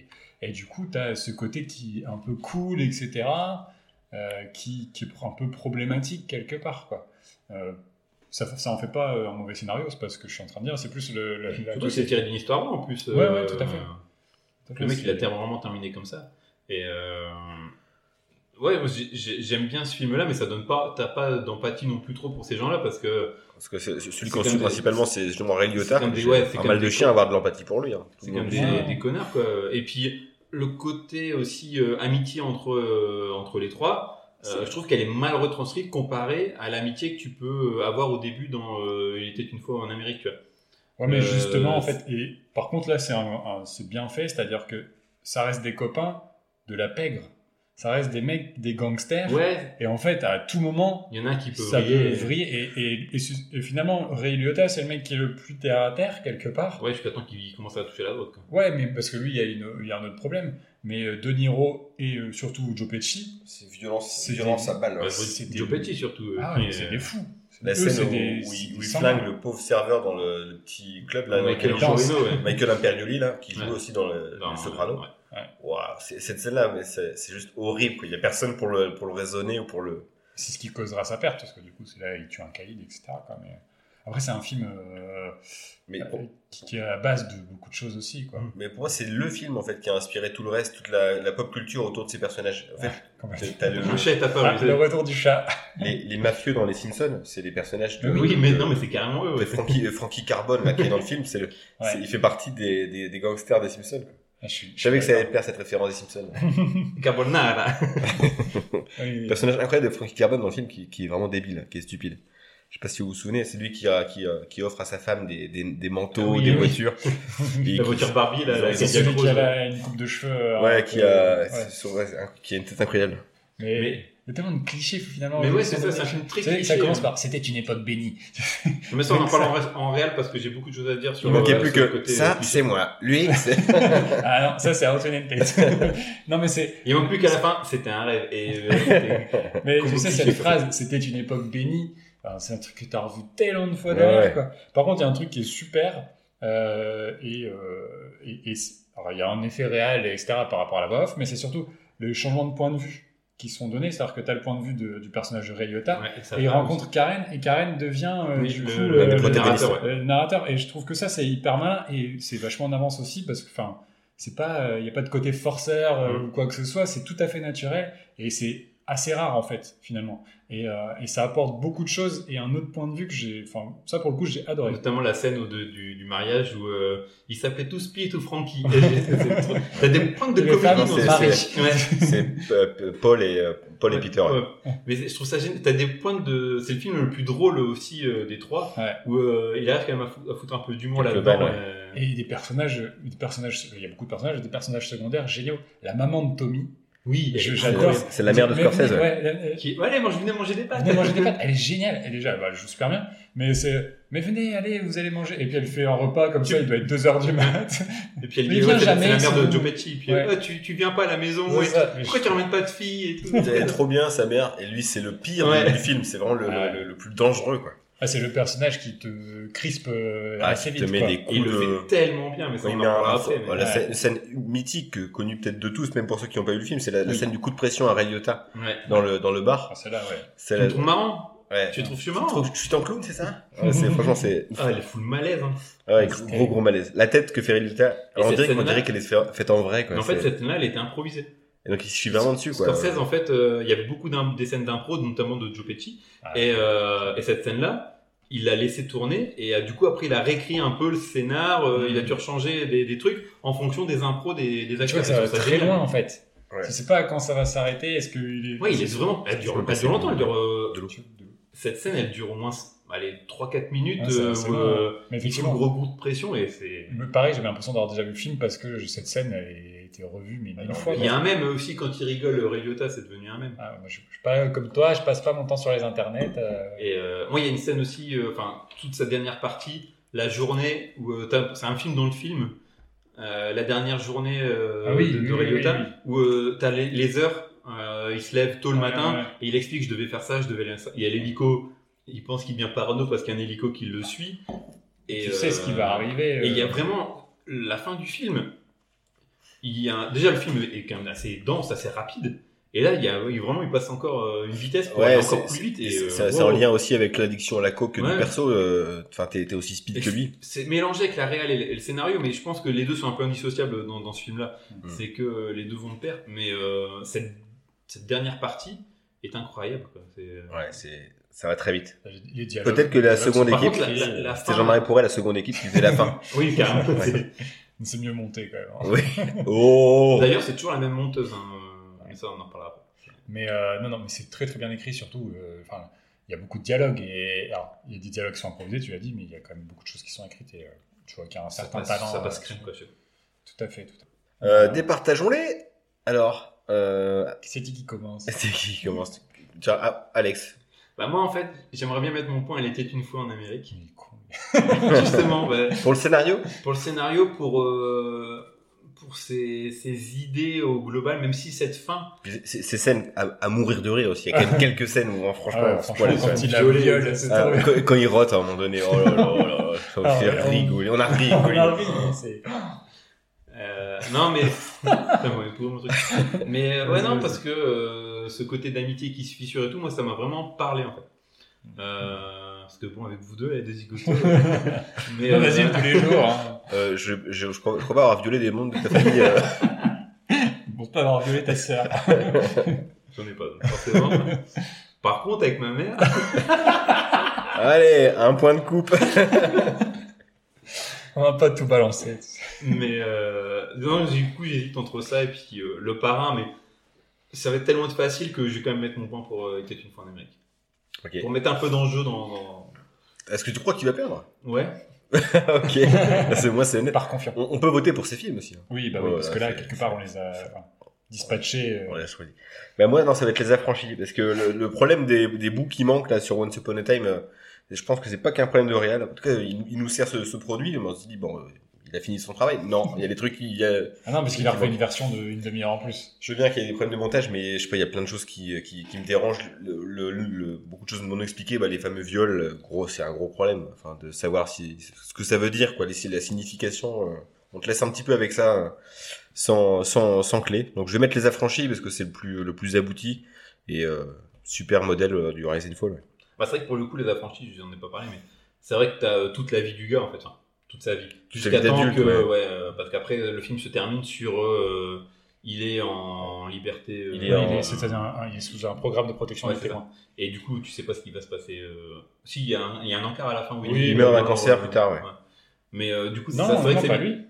Euh, Ray Oui, parce que lui, euh, Ray Liotta, le personnage enfin, Henry Hills, il est mort euh, il y a pas si longtemps que ça en fait. Il est mort en Ouais, non, c'est ça. 2004, je crois. Donc, euh, il, a mort- il est mort après le film, mais non, dans, dans l'encadré, il explique qu'il vit- qu'il vivait toujours dans il est resté longtemps pour- avec Karen et il s'est remarié deux fois. après. Pour les affranchis, c'est vrai que t'as vraiment la, la vie entière de ce mec-là, de son enfance, jusque. euh, Ouais, mais c'est euh, Puis une histoire qui a été déjà écrite. Et puis les, les dialogues, les dialogues ultra punchy de, de, de Scorsese, non, c'est.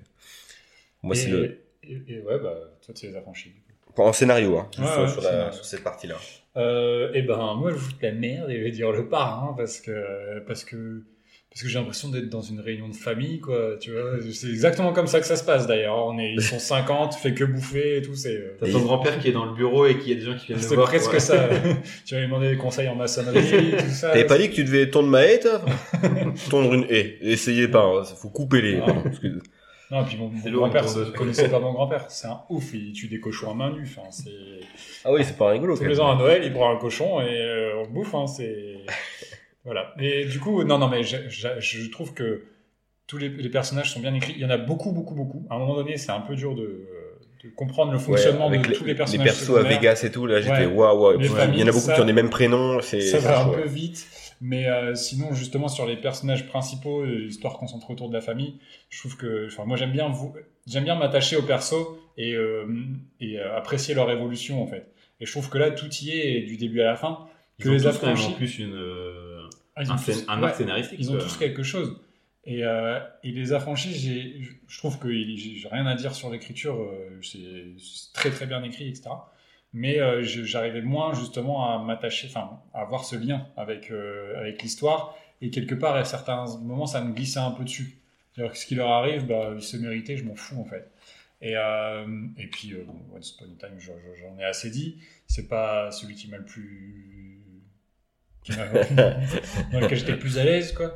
Mais, euh, mais du coup, ouais, pour moi, c'est c'est le parrain. Donc, euh, ça fait égalité, ça fait un point chacun. C'est parfait. Bien. Oh, le suspense est entier dès le début. ouf, quoi. Ça va être fou, dur. Ouais, Ça, ça reste des, des grands, grands films, quand même. On enchaîne du coup sur le jeu d'acteur. Le jeu d'acteur. Oh, petite euh, nouveauté. twist. On change tout. Oh, Shyamalan. On a dit révolution là. En fait, on nous a suggéré de le faire. C'est ça que. Oh, Il y a un Gugus qui dit de le faire, on change tout, quoi. Bah, on essaie. On essaie Salut, pour lui. Gugus. Salut Adrien. C'est lui qui m'a demandé de faire ça. Voilà, t'es content On va essayer de faire un truc bien pourri pour que. En fait, c'était nul. C'est ça. On commence du coup par le parrain? Par le parrain et, et quels acteurs? Donc, euh, en premier lieu, Vito. Vito Corleone, Marlon Brando. Ouais, Marlon Brando, euh, qui n'était pas du tout euh, voulu par le studio parce qu'ils avaient un petit peu peur du personnage. Réputation d'a- d'acteur ingérable. Ouais, c'est pas, pas qu'une réputation. ça. Non, non, non, avéré. c'était- avéré, mais c'est lui qui a vraiment insisté et qui a, qui a fait un bout d'essai en fait en se mettant des mouchoirs. Qui sont toujours vi- visibles ces, ces, bandes, ces bandes-là sur YouTube. Tu vois les, les bouts, les bouts, les bouts d'essai où il fait marrer en fait finalement le, le, crew technique. Ouais. Et qui. Il a pourri la, la bouche aussi, apparemment. Ouais, ouais. Il y avait des morceaux de mouchoirs euh, comme ça dans, le, dans la mâchoire pour. Euh, qu'ils voulait une tête de bulldog. euh, Ouais. Et surtout Et- le vieillir parce qu'il avait que 48 ans à l'époque du film. Il Ah avait ouais. du, du Ouais, cirage dans les cheveux aussi. Et euh, il, en fait, il, fait, il, il incarne un mec de 65 ans. Et très bon euh, professionnel parce que la scène au début avec le chat qui arrive et qui le caresse, c'était pas prévu non plus dans Non, si, le chat il traînait là, ils Ouais. l'ont foutu dans les. Du coup, il a dû redoubler euh, ces scènes parce que le chat mieux ronronnait tellement que euh, la prise micro ça passait pas. C'est un peu comme nous avec le podcast, quoi. Ouais. C'est euh, toujours un animal. Et Et ben voilà, c'est une référence au parrain. Ouais, c'est enfin, super performance de Brando. Enfin, c'est euh, Ah, il est Ouais, incroyable. il est incroyable. Il est, il est vraiment en sobriété, C'est ça. Il toujours. a vraiment ce côté à la fois rassurant et, euh, inquiétant. et, et oui, oui, et, et sûr de lui. Et tu vois que c'est lui qui. Moi, je le trouve surtout euh, toujours en fait quasiment rassurant, parce qu'en plus, il a son personnage hein, a des valeurs. Ouais. euh, il veut pas non plus euh, s'immiscer dans le trafic de drogue, mais s'il le fait pas, bah, ils vont se faire buter. En gros, c'est clairement ce qu'ils ce qui, ce qu'ils craignent tous. Et son perso, ouais, non, je le trouve. euh, bah, tu le, tu- je le soutiens tout le temps, quoi. T'es- T'aurais trop être son fils dans le film, quoi. Enfin, c'est, si, Ah si mon père était mafieux, je, je voudrais que ce soit dans le monde.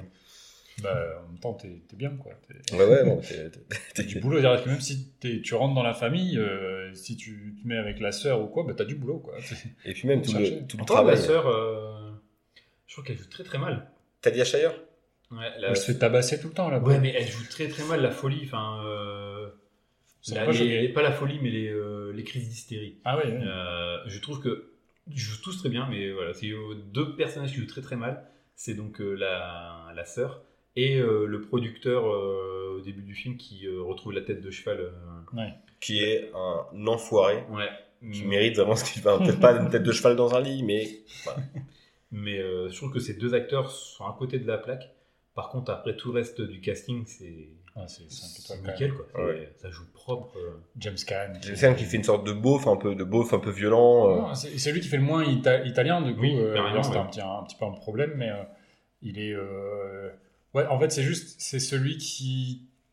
qui est dans, dans la violence, en fait. C'est. il- Pacino, lui, réfléchit et, euh, et, et Cannes, il est Et lui, il- il euh, agit, est là ouais. pour exécuter, quoi. C'est c'est le, c'est le sportif, tu sais. C'est le mec, euh, c'est le frère sportif euh, typique américain et qui réfléchit pas, quoi. Mais il faut savoir que James Caan, à la base, il était pressenti pour incarner justement le rôle de Michael Corleone. Ouais. La production voulait pas du tout d'Al Pacino, et même pendant le tournage, euh, Non, c'était- Il bah, il est- était pas assez connu. euh, et surtout, Ouais, en fait, il peu trop, trop jeune trop- ils étaient trop fragiles, trop. Alors que justement, c'est ce qui fait, Ouais, euh, c'est ce qui fait la force du- la force personnage.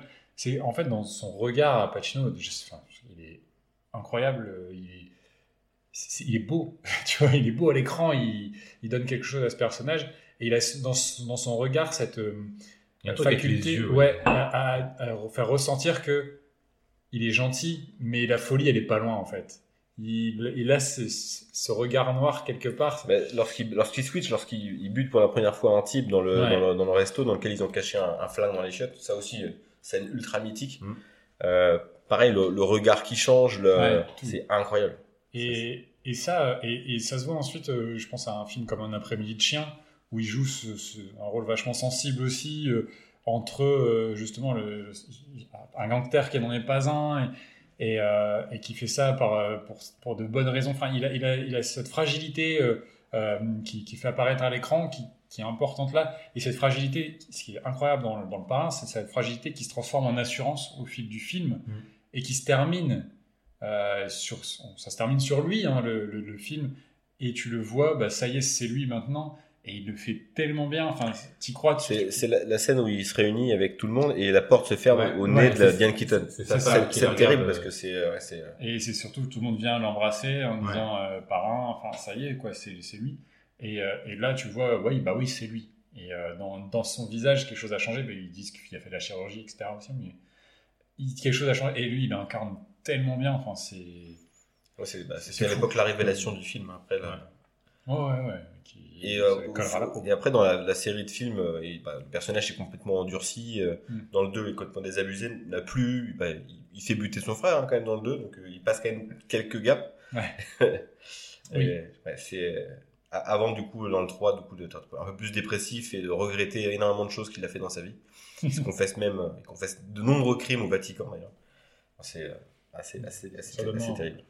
Et euh, mais oui, il y, a, pas mal d'acteurs qui étaient euh, pressentis aussi sur pas mal de personnages. Et euh, comment il s'appelle Stallone qui, qui avait Ouais. passé euh, auditions. l'audition.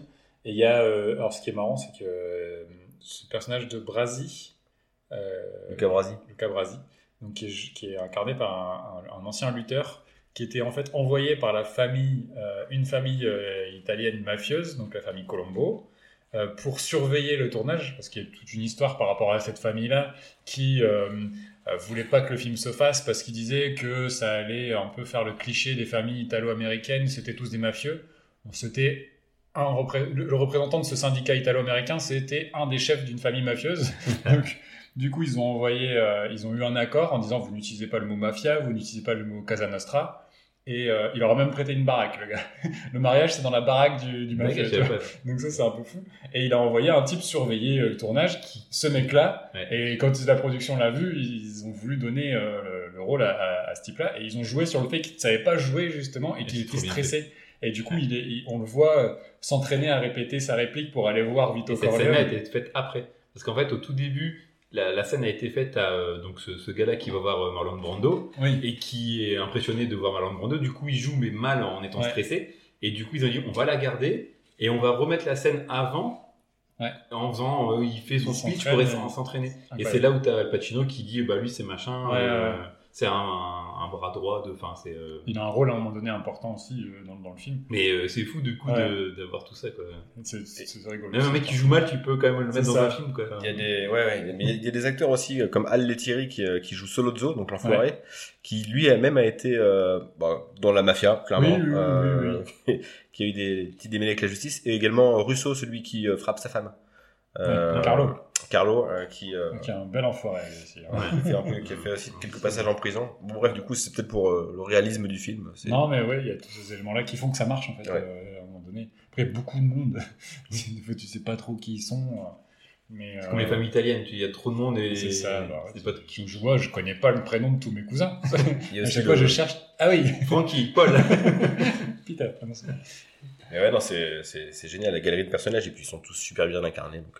Pour, le Diane coup. Keaton aussi, Diane incroyable. Keaton, très bien. Enfin, oui, et, euh, et justement, elle, elle aussi, elle arrive à, à passer euh, par pas mal d'étapes et euh, elle se rend compte à un moment donné des choses, mais elle a ce, un peu de fascination, peur. euh, Elle se laisse pas écraser du tout. euh, Non, non, c'est un personnage qui, qui est assez fort aussi et, et qui revient au début à la fin, malgré l'interlude Apollonia euh, qui, est, qui est là.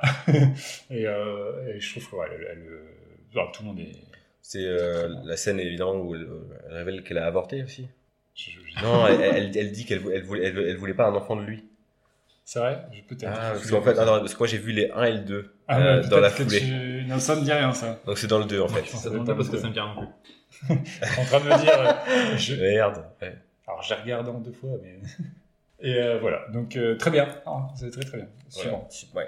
Notre Bah, prod nous fait des grands signes. Le, le, Ta gueule, c'est trop long. Le grand Manitou. le jeu d'acteur de Once Upon a Time in America. Euh, j'ai particulièrement aimé euh, James Woods dans, le, dans, dans son perso. Ah, bon, Euh, moi je vais dire non parce qu'il a la tête du méchant, du coup tu sais ce qu'il va jouer. Quoi. moi, j'ai pas vu si souvent James Woods, donc euh, je l'ai trouvé vraiment. Bah, dans Family Guy, euh, les Griffins en français. Tu vois euh, pas. non, mais il y a toujours des vannes euh, sur son physique et sur Mais le de fait toute que c'est un façon, c'est connard. un mec euh, toujours du, du Oui, il a joué- souvent joué les, les, les enfoirés, mais. euh, défiguré fait qu'il joue toujours un peu. euh, mais Par euh, contre, Ouais. vas-y, vas-y, parce que je, Mais ouais, la parole salement. complètement. C'était le respect n'existe plus. On est, eh, la mafia, c'est le respect avant tout. ok. On peut se mettre des couteaux dans le dos, mais. Avec respect. Donc, avec respect. Ouais, non, James Woods, j'ai trouvé vraiment remarquable. Euh, de Niro, euh, euh, un peu comme Al Pacino, euh, comme dans, dans Le Parrain. Donc, la, la sobriété, mais peut-être trop sobre. Mhm. C'est-à-dire qu'il y y a peu d'émotions qui se dégagent du perso. Il y a des scènes quand oui, quand- non non, non, Il, la- perd- il la perd scène- son âme. Je fais, oh, de Romy, euh, réveille-toi, ouais. Jean-Jean. il y a, il plus de lumière. Il y a euh, deux scènes. Euh, la scène où le train se barre quand il y a son amoureuse euh, et il, est, il, y a une- il y a la caméra qui fait un gros plan sur lui et il y a un peu de côté la tête comme ça. On dirait qu'il a, fait- il a, il, puis presque, il saigne du nez. Et puis- il se passe plus rien. Euh, ouais, ouais, c'est euh, enfin couper la scène. quoi. Et la, la même scène quand euh, il y a le camion poubelle qui se barre euh, à la fin du film là. Il, Ouais. Pareil, il remet un peu sa tête sur le côté en regardant un peu dans le vide et, et, ça Euh, coupe pas. Peut-être que la direction d'acteur dit, Ouais. ne fais rien. C'est ça. Et- Du coup, il sait plus vraiment ce qu'il doit faire. du coup, il y a des moments de, de, de vide. C'est l'anti-Christian Clavier. qui est sa, sa performance dans le film. Mais après, C'est- voilà, c'est un, c'est un personnage qui est mélancolique, ça, ça, ça suit un petit peu avec... euh, Son état d'esprit. ouais. En termes de, galerie de personnages, c'est vrai qu'il y, a- il y a quand même les, les potes là, donc t'as James Woods, euh, et puis t'as celui euh, qui a un William Forsythe. euh, Alors, William Forsythe, il en fait des trucs. Oh En fait, c'est tellement sur son nez, il fait tellement le, nœud du. à chaque fois, à chaque fois, c'est une cata. ouais. Ouais. On l'avait pas vu dans The Substitute En fait, Ah, fait si, rôle- il est dans The Substitute, il joue un rôle de merde. Il veut faire Allez, bah ça tu peux la couper complètement. Ah, C'est incroyable comment il joue mal. euh. Et Non, puis mais- il y a quasiment aucun, aucun dialogue, ce gars. il sait pas, il sert Non, pas à il grand chose. sait pas jouer, Lui et l'autre, je sais même plus qui c'est, euh, ce qu'il fait. Il ressemble Ouais, à- les yeux bleus là, Tommy les yeux bleus. Ouais. Gay. On Ça s'en doit être coupé aussi. peut-être. ouais. Mais eh ben, lui, autant euh, que son personnage enfant est très mignon, que quand il grandit, je sais pas à quoi il sert, quoi. tu Mm. vois. Et je... Ouais, parce que son personnage, lorsqu'il est enfant, il, il, bah, il a quand même une scène ultra importante. Euh, il baise une pute. mais une pute, et surtout le, Non, la non, scène. parce que non, non. Non, il a baisé. Bah non, il a non, parce qu'il c'est- bouffe le, le. Max. Ah, parce qu'il y a la scène du Ah chou. oui, ça c'est très mignon. Ah, c'est très mignon en même temps que ce soit c'est glauque. C'est-à-dire, il vient avec un chou pour euh, alors qu'il C'est une offrande. il a l'air d'avoir 12 ans. Ouais, mais c'est c'est trop marrant la réaction. et finalement le- il mange le chou, il s'en va maintenant. c'est- c'est- Il le fait très progressivement. D'abord, il Ouais. bouffe le fruit, enfin, c'est la cerise au-dessus. Euh, il rate. Ça dure 10 minutes hein, quand même. J'ai j'ai passé plus 10, plus 10, plus 10. Ah moi j'ai fait ça avec la scène de viol. Ah, non, alors que toi tu l'as j'ai mis en ralenti. J'ai trouvé cette scène trop belle. Et Elle j'ai est mais longue quoi.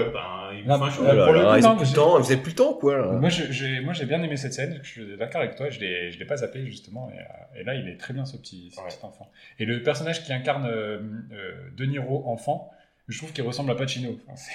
Ouais, c'est- jamais toujours réussi, ça, le truc euh, transition enfant et. non, euh, c'est toujours un peu. Bah, je trouve que globalement, ils ont bien cassé les personnages parce que tu comprends qui c'est après.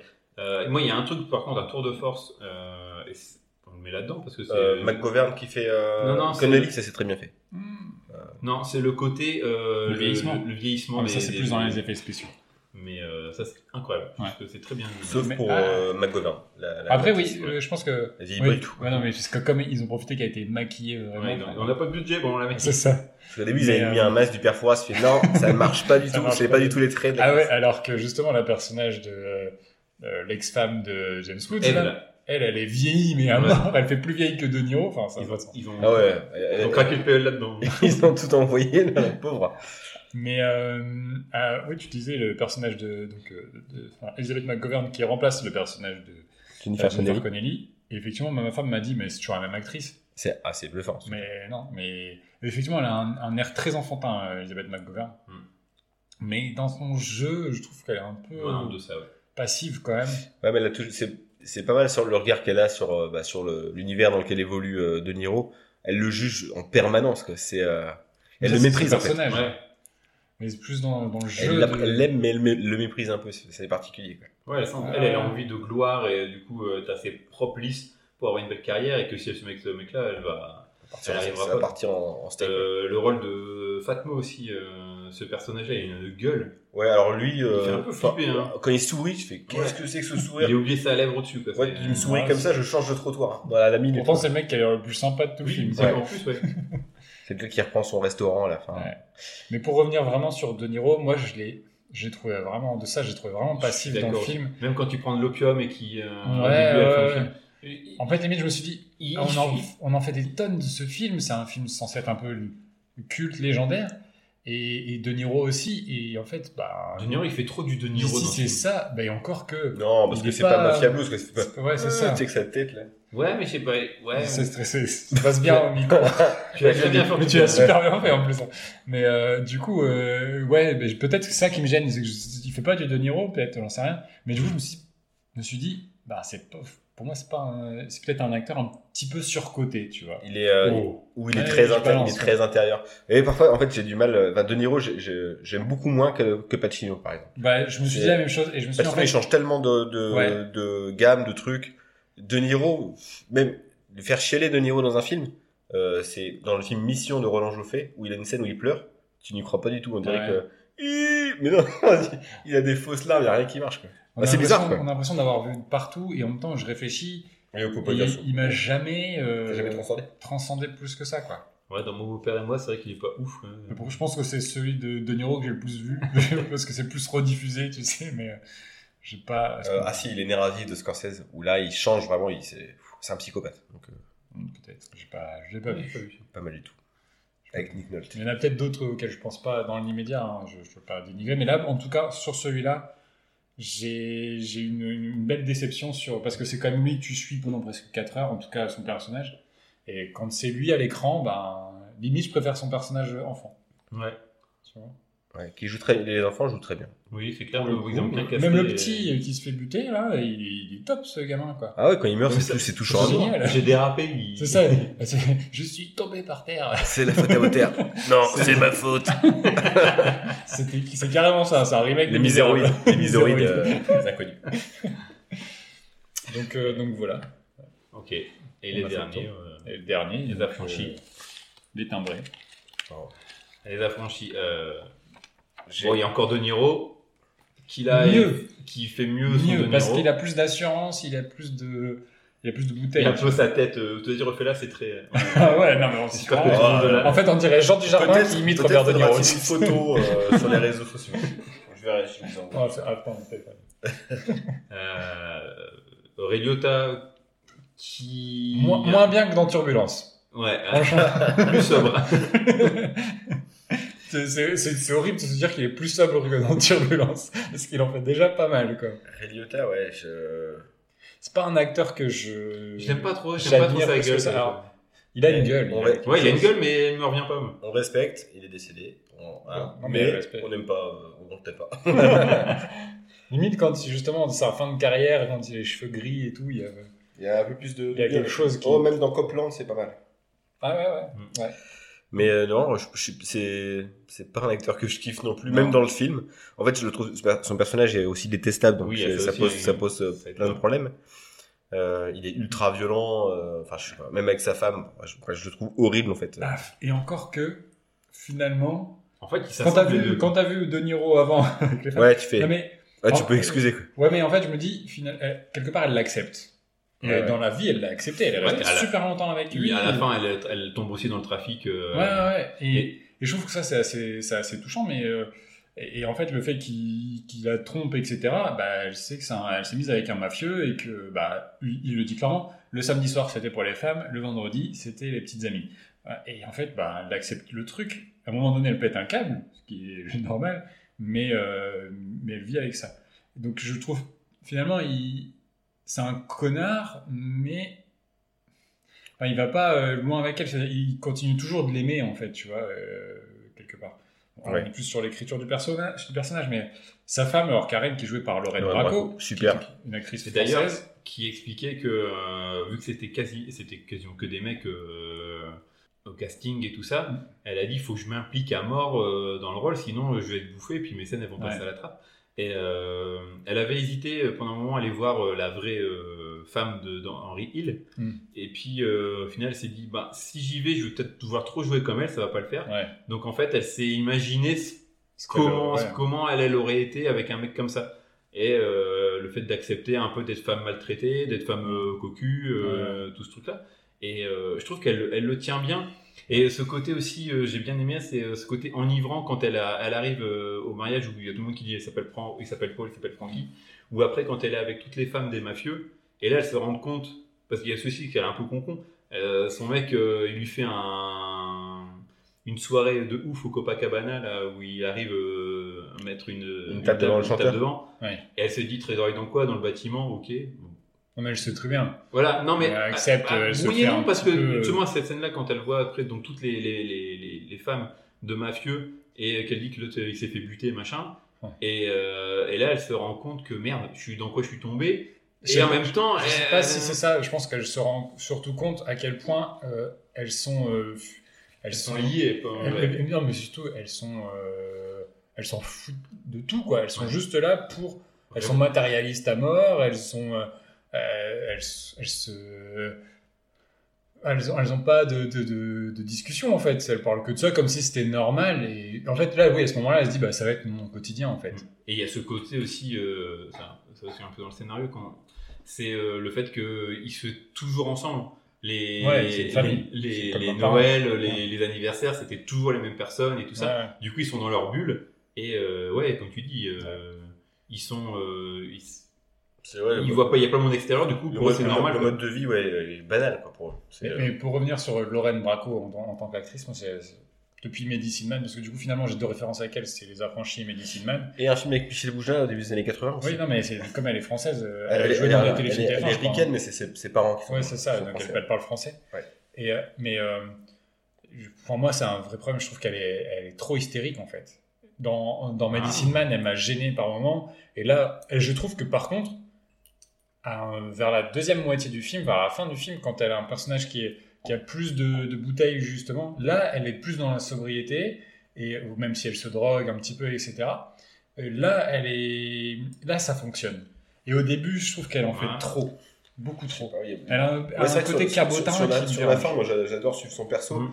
La fin, j'aime elle, bien. elle s'inquiète qu'elle a peur de se faire tuer. Tu sais, quand De Niro l'invite à, Oui. euh, Ah oui, dans un oui, magasin. euh, Ah c'est ouais, c'est euh, glauquissime, oui. cette, cette, euh, J'ai pas compris. Cette Je sais pas trop. euh, Est-ce qu'elle Alors, craignait vraiment c'est c'est la, en fait, c'est pour, pour, explo- pour explorer sa parano, quoi. C'est pour. Ouais, euh, ouais. Je Ouais, pense il qu'il avait, euh, je pense que De Niro, il. Ouais, parce qu'en plus, il fait, des- il fait des drôles trucs, quand il se cache comme ça, il fait. Ouais. Qu'est-ce que vous faites c'est là, que- vas-y, bah, accompagne-la, quoi. Ça s'appelait le, le guet-apens. Ouais, c'est lui. Ouais, Ouais. non, mais, mais bon. Du coup, la, la, la, la fin rattrape un peu le début où je la trouve trop hystéro, mais, euh, mais le- en tout cas, son personnage, on l'a dit, enfin, moi je trouve qu'il est super. Ouais. Il est très bien écrit, euh, même s'il s'inspire d'un personnage réel, je trouve qu'il est. il est- Et puis ça, c'est c'est original pour un film sur la mafia. Souvent, on a, rare- on a jamais en fait euh, le point de vue féminin. Ouais. C'est rare. c'est Et que- euh, donc ça, ouais, ça, ça vaut le Si le casino, il y a Sharon. Si dans Casino, ouais. Ouais. Euh, Ouais, tout. et puis la psy dans Les Infiltrés. Dans Mafia Blue, non, c'est un mec. C'est Billy Crystal. Mais euh, ouais, et Samuel Si, dans, Jackson. dans le Soprano, t'as la, la, la fille et la, la femme de, du mafieux. Mais bon, c'est une série. Ouais. Euh, Samuel Jackson qui passe une petite tête. Oui, en slip En jaune. slip jaune. Super, le slip jaune. Toujours que sympa de voir. euh, Il, est partout. Il était déjà là. il, était déjà là. C'était vrai, avant qu'il soit vraiment euh, connu, quoi, reconnu. C'est ça. Donc, du coup, ça, c'est assez, assez rapide. Mais Et euh, surtout, Joe, la- l'acteur, Joe Pesci? Bah ouais, pas. C'est Joe Pesci, quoi.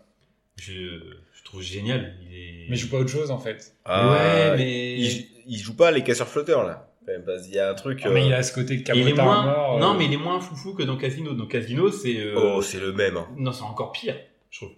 Dans l'arme fatale. Euh, comment il s'appelle son perso? Je sais plus. Ça fait longtemps que je peux pas Mais euh, moi, Joe Pesci, il me, il me fascine. Et, euh, et je l'adore cet acteur. Franchement, euh, il me fait marrer. C'est qu'il est, il est nerveux. C'est vraiment. J'ai euh, l'impression que c'est un bulldog français, Ouais, hein, c'est c'est insupportable. Ouais, mais il, est, il est bien. Enfin, je- j'ai l'impression que c'est le même personnage. il est très que bien dans Casino. films-là. Enfin, franchement, en termes de casting, Mais je pense que. quand tu vois un film de mafieux, Tu penses il faut qu'il y ait Joe Pesci, sinon c'est pas drôle. Quoi. Qui joue d'ailleurs dans il- Irishman, mais un mec tout calme. Le plus calme du film, c'est Joe Pesci. On, C'est très on en a pas parlé, mais il est dans Once Upon a Time in America aussi. Ouais, un il tout est petit très calme aussi. hein. Oui, il est beaucoup plus Oui, calme. il est ouais. beaucoup posé, ouais, beaucoup posé. ouais. Euh, Mais, ouais. et d'ailleurs, euh, petite anecdote aussi, c'est que euh, Pesci, euh, il, il avait vraiment du mal à, à jouer son personnage parce qu'il dit, mais en fait, il est carrément dingue, il a aucun scrupule, et notamment à la scène où euh, il bute euh, Le serveur. le serveur, hein. En fait, il voulait pas trop la tourner cette scène-là parce que il était, euh, ça lui correspondait pas et il, il savait pas comment s'y prendre. Il, il est, il est fou. Hein. Il- Mais bon, quand il la joue, il la joue super bien. Bah, il- par contre, fait Finalement, lorsqu'il se fait assassiner, t'as aucune peine. Oui, tu. Zéro Ah, peine. Ouais, enfin, ouais. il, va plus, il va arrêter de nuire. Soulagé, ouais. Mais même tout le monde, je suis sûr que même Résultat, il fait Oh Enfin, quel, quel casse-pied Il dit casse-pied. C'est écrit. J'ai la vieille de Radio. Et Paul Sorvino aussi dans les, dans les seconds rôles qui nous propose une. Qui coupe de l'ail comme personne. Ah, qui coupe mais Ah, des, des tranches d'ail quasiment oh, à fond. Alors là, pour le coup, on a- mais- Là, Je veux fait- aller en prison avec eux. hein, Ah, mais c'est- oui. J'ai chopé la maladie du frigo. Là. Devant le film, j'ai, euh, je suis parti directement au frites. bon, c'était un piqué croc, c'était pas une super bolo. Ah, non, ça fait c'est pareil, mais Ah, si on peut être sponsor par piqué croc, quand vous voulez. on lâche une bouteille à la mer. Mais euh, non, ouais, Paul Sorvino. galette ouais, personnage c'est- secondaire est quand même Il- aussi. euh, tu, bien en fait, tu l'identifies tellement à ce pareil. C'est, ça, pas- c'est un bon gars en plus dans le film. C'est, enfin, Ouais. tu l'apprécies direct. Alors que pourtant, et du coup, c'est ce qu'il disait aussi, euh, je me suis renseigné un peu, Non, euh, c'est que lu, euh, hein. il, a, il avait du mal à. Il faisait trop bonhomie, tu vois. Et euh, comparé au vrai personnage, il n'avait pas retrouvé la, la froideur et la dureté du, oui, c'est vrai qu'il est. Il paraît pas méchant. Non, euh, Ah ouais, non, c'est un bah, le gars, protecteur. Si, parce Même que- quand il dit, euh, attends, euh, vous battez au tout début du film, Ouais. quand il est devant son, euh, devant son, son café là, et il y en a deux qui, qui font un peu la bagarre pour Ouais, rigoler, ouais. il arrive, il fait, oh arrêtez, mais euh, vraiment, pas ta gueule. Bon. Ah, tout le monde le respecte quand même. Il- Ouais, il le Parce qu'il a la carrure. ouais, il a, ouais, parce que voilà, il a cœur, mais en termes de jeu, bah, il pourrait se faire marcher dessus. Le jeu d'acteur est pas euh, significatif de, euh, c'est pas comme euh, Marlon Brando où tu vois quand même que derrière ouais, ouais. il y a, si lui, il veut pas toucher à la drogue, etc. Ouais, bah, je, je, je trouve rassurant après, et cool. ouais, ça, vient c'est tempérer, rassurant. ça vient tempérer les autres euh, Oui, persos. c'est clair. Parce que si t'avais si que des dingues, t'en aurais ras le cul. Si t'as un mec à qui Ouais. tu peux te identifier, ça sera un peu ce mec-là parce Ouais, que je suis euh, d'accord. il est plus euh, sympa et. Ouais. je suis d'accord. Du coup, faut le départager. Oui. Eh bien, euh, pour moi, ce sera euh, le parrain. Voilà, on a, on a parlé longuement d'Al Pacino, c'est en grande partie pour, pour ça que je mets le point. Bah, Brando, euh, Pacino, et puis euh, Robert Duval aussi, hein, qu'on n'a Ah pas oui, évoqué, Putain, c'est vrai, on n'a pas parlé de Robert qui Duval. joue le frère Un adoptif en Tom retrait, Hagen. mais très Le- très bien. En Le retrait, concili- beaucoup, le si, il a plein de missions, surtout la première partie. Ouais, Euh, notamment euh, la tête, de cheval, c'est quand même lui hein, qui. Oui, euh, c'est vrai, ouais. euh, alors, il, a, il est vraiment hyper calme, Ouais. mais il arrache des têtes de chevaux. Ça. C'est- On sait pas si c'est lui. euh, non. Lui, il vient, euh, il dit faire une offre qu'il peut pas Bah, refuser. il a un petit sac qui se pack, et non, je crois qu'il y a une scie à au début, parce qu'il arrive. Il sifflote et. It's my sac à dos. Et ouais, Dans Alex euh, euh, ouais, c'est une super performance. Euh, Dean Keaton, on l'a dit, euh, je sais pas, l'ensemble de cast est vraiment réjouissant. Bah, pas de suspense, je te rejoins parce que je trouve que il y a, y, a, y a pas de fausse note du tout quoi. Et c'est sans en faire trop, sans sans. Y a Il y a, pas- un petit côté cliché aujourd'hui parce que quand tu Oui, imites un mafieux, tu imites Vito Corleone, tu imites ça, a Marlon Brando, euh, ça a été parodié mille fois. Ouais. Non, mais tu t'imites euh, De Niro. Euh, clairement. You fuck my wife Avec la voix. euh, c'est mieux. c'est On dirait. Jean Dujardin, carrément. C'est Jean Dujardin qui imite De T'as Niro. t'as fait l'amour à ma femme ou quoi En français, la VF. Encore une belle VF. Eh ben, moi, euh, sans surprise, je vais mettre euh, le parrain. Clairement, c'est euh, beau ça. Ah non, mais c'est vrai que Strike. t'as rien à dire. Enfin, tout est, Alors, est, est parfait dans, dans ce truc. C'est comme le scénario, c'est Bah ouais. ça coule de source. Donc euh, bon bah voilà, c'est pas drôle. Non, c'est pas drôle. ça fait euh, carrément le parrain qui gagne. Ça fait deux points pour le parrain et un point pour tous les autres. Vous avez pas de fausse note Il n'y a pas Patrick Bosso qui vient gâcher une scène. Tout le monde est parfait. C'est ça, c'est ça. On n'est pas Point S, point S. Encore. J'avais déjà fait cette émission. Il suffit de mettre un G à la fin de point. Et c'est bon, c'est parti. Alors, Je te rappelle que j'ai regardé les, les collègues pour le bien de Des- l'émission qu'on n'a pas traité. finalement. épisode euh, Incroyable. presque fantôme. Bon, bah, peut-être qu'on va l'évoquer, euh, saison 3, on verra. Non. C'est un débat, non, non je pense que. Ah, Il y a peu de débat, d'accord. débat est clos. Hmm. Faut pas le faire gagner un jeu. Tu sais. Ah ouais, non, bah, ouais. On verra. Et Euh, donc maintenant, on peut passer à la réalisation. oui, euh, Adrien, il y a eu ce qu'il on voulait. C'est bon, on Adrien, c'était de fluide, assez fluide, hein Euh, Commande, s'il te plaît. Allez, Ouais, On passe à la réelle. 5 étoiles, s'il vous plaît. 5 étoiles minimum. Euh, donc la réelle du parrain. Ah, pars. hein. On l'a dit, c'est noir. Ah, Il y, a des, il y avait des belles caméras à l'époque, hein, je crois. Ouais, excellente Sombre. analyse. C'est très très sombre, mais il- en fait ça fait C'est, des euh, tableaux qui obscurs quoi. C'est du- Rembrandt. Rembrandt. Le seul truc qu'on connaît de, de la peinture, on le sort. Allez, C'est c'est Ah là, joli. Il y a des belles tapisseries et tout. Enfin, c'est. euh, il y a Non, il y a ce côté euh, ocre euh, dans, dans la couleur qui Euh, ressort T'as- En fait, t'as vraiment plusieurs ambiances parce que t'as beaucoup de scènes intérieures qui sont effectivement Très très, sombres. sombres, très chargées au niveau des murs, euh, très, c'est très à l'ancienne, quoi. Et euh, ça, c'est très bien retranscrit. Et alors, justement, le, le côté de- de- du directeur photo, donc, euh, comment il s'appelle, Gordon Willis, Oui, qui Euh, aimait bien le. qui, qui aimait beaucoup le, voilà, ce côté en fait, il demande à ses réalisateurs de- d'avoir des zones d'ombre sur les acteurs et d'avoir la, la- la phrase clé au moment où le, la lumière rentre dans le regard de l'acteur. Donc, il joue beaucoup de ça et ça, ça joue beaucoup sur le, le côté, euh, justement, euh, Ouais, ça épique de la chose. Et, euh, Mais je Là, trouve ça que ça m'a même pas marqué en fait dans le film. C'est enfin, c'est quand même assez subtil pour Ouais. pas être un cliché. non, non, non, ça en Et fait pas euh, trop, quoi. c'est très bien fait. Et puis même les scènes en extérieur, en, en Italie notamment Ah, et tout ça, Sublime. ça donne trop envie de partir là-bas en vacances. Ah ouais, non, mais c'est- Enfin, euh, Mais il y a les mafieux, mais- beaucoup de décors avec les, les vieux murets en, en vieille pierre, euh, les cactus. Enfin, moi, j'ai connu un peu ça dans, quand j'allais en Sardaigne avec mes parents, etc. Donc, c'est il y a un côté cocon, tu vois, pour, euh, pour ça. Mais du coup, les extérieurs sont bien faits. Il y a ce grain en plus qui fait que tu, bah, tu sais que tu es dans les années 70. euh, et euh, alors moi, j'ai- j'ai- j'adore ce cinéma-là. Donc, je, je, je m'y sens un peu coco, dans un cocon aussi, tu vois. Donc, euh, Et puis ça, ça donne la marche. dimension du film, donc la saga légendaire euh, ouais. de- d'une grande famille mafieuse. Ça sent les oliviers, les orangers, euh, tu Ouais, vois, les orangers, c'est ça. Et ça aidé en plus en- par la musique et la, une Ouais. certaine lenteur que le film, le film ouais, impose. De la musique, c'est vrai que c'est devenu un, un classique euh, des BO quoi. Ah bah oui. Tout le monde, tout le monde sait, ah bah c'est la musique du parrain. Enfin, c'est D'ailleurs, tu as très bien retranscrit au début de l'émission, on en a pas Ouais, parlé, bravo, mais euh, incroyable. Quel talent. Wow. Vous m'avez demandé de faire une version pourrie. euh, Il s'est coincé les doigts dans le piano par contre. Truc s'est refermé sur cette doigt. Mais euh, non, ouais, c'est vrai que ça, par contre, je peux comprendre qu'il y en a que ça peut un peu avoir du, des gens qui peuvent avoir du mal à le voir parce que il y a, ça peut prendre son temps. Pas autant qu'il était une fois en Amérique, Ouais. mais il y a des fois un peu des longueurs. Mais en même temps, moi je trouve que ça fait totalement partie du film Ouais. pour imposer une ambiance. Et euh, je trouve que ce film, au final, il est intemporel. Je pense qu'il vieillira pas. Et puis, il le met encore dans, Non, dans parce qu'en 50 plus, il ans. se passe déjà dans une époque euh, antérieure Oui. à euh, l'époque de réalisation du film. Donc Et ça le regarder aussi- aujourd'hui, bah franchement, part que des fois peut-être peut-être un peu long par euh, et encore Moi, je si sais t'es dans le film, Je, euh, je trouve qu'il t'a- il t'accroche d'entrée. Ouais, Déjà, c'est le ça. premier plan, c'est le plan sur le gars qui vient chialer dans le bureau ouais. Avec la phrase I love America. Et euh, d'entrée, c'est c'est fini. t'es- tu vois, tu Ah, mais vois. je- j'étais dedans direct. Euh, Et, et je et, trouve euh, moi, très clairement, des très trois, c'est celui où j'ai eu au moins ressenti la longueur, en fait.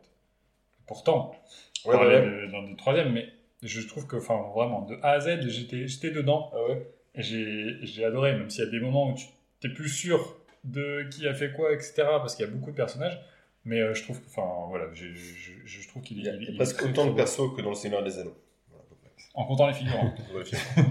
Et, euh, et voilà, il y a des, des trucs incroyables quand, quand la violence arrive, euh, le sang. le- Alors la, la tête de cheval, vous en parliez, qui est une vraie tête de cheval, hein, c'est pas un effet spécial, c'est-à-dire qu'il a Ouais. récupéré à, à un type qui une société de, de nourriture pour chiens. Qui se masturbait dans les orbites du cheval. C'est ça. Un mec très bien, un mec très bien sous tout rapport. à deux trois des. Je peux vous le prêter, je peux vous le prêter. Waouh, waouh, waouh, calme-toi, petit fou. Mais euh, oui, il y a eu des problèmes d'ailleurs avec ça. Parce que, Bah, j'imagine. euh, Euh, à l'époque déjà Ouais, ouais, Ouais. bien sûr. Il a, il a justifié du fait que ouais, mais on l'a pas tué pour le film. Il n'y a pas eu de violence sur les animaux. C'est-à-dire, On l'a donné parce que de toute façon, le, le reste du corps était dans du canigou. Donc, euh, en recyclé. hein. Quand même, ah, même pour l'acteur qui joue la scène là. Dans ça ou dans des raviolis Peut-être dans des raviolis, on ne sait pas, on ne saura pas. Euh, c'est vrai Ah, que. euh, Scandale. Oh ouais, Ouais. je dénonce hein. ouais, mais c'est- ouais, Un ouais. pavé dans la mare. la Roumanie, tout ça, c'était. ouais, je me rappelle. Et, donc, euh, donc voilà, après, oui, c'est un film qui, qui, est, qui a un grain, qui a, qui a de- beaucoup de clair-obscur, etc. Qui est... Mais rien que pour la scène de fin, on en parlait rapidement tout à l'heure, là, ce plan euh, sur l'entrebâillement de porte, Ouais. on voit Diane Keaton au premier plan sur, dans sa chambre, et on voit Al Pacino dans le fond, où les gens viennent le voir, et il est devenu le parrain. Pour l'introniser, ouais. Et ça Il est dans le cadre, il est au centre dans- du truc, cadre. tout est c'est c'est parfait. c'est sublime quoi et ouais je, je trouve que c'est magnifique Et puis ça n'a pas vieilli euh, tant que ça. Euh, euh, il y a des belles, euh, des belles rééditions. Donc, euh, Et Ouais. euh, même c'est si souvent le cas pour Coppola. hein. Ces films sont toujours très beaux. On l'avait vu avec Apocalypse Now. Ah, Ouais, ouais, c'est Kevin, clair. ouais, en termes de C'est intact, quoi. magnifique. C'est incroyable. Mais euh, parce que euh, c'est en termes des fois, t'as des donc le film est assez- peut être des fois un peu un peu lent, mais euh, quand il y a les scènes d'action, il y a vraiment un dynamisme qui est là. Notamment, moi, c'est la scène de tension euh, quand euh, Al Pacino il doit buter les deux gars et après Ah, partir en exil. incroyable.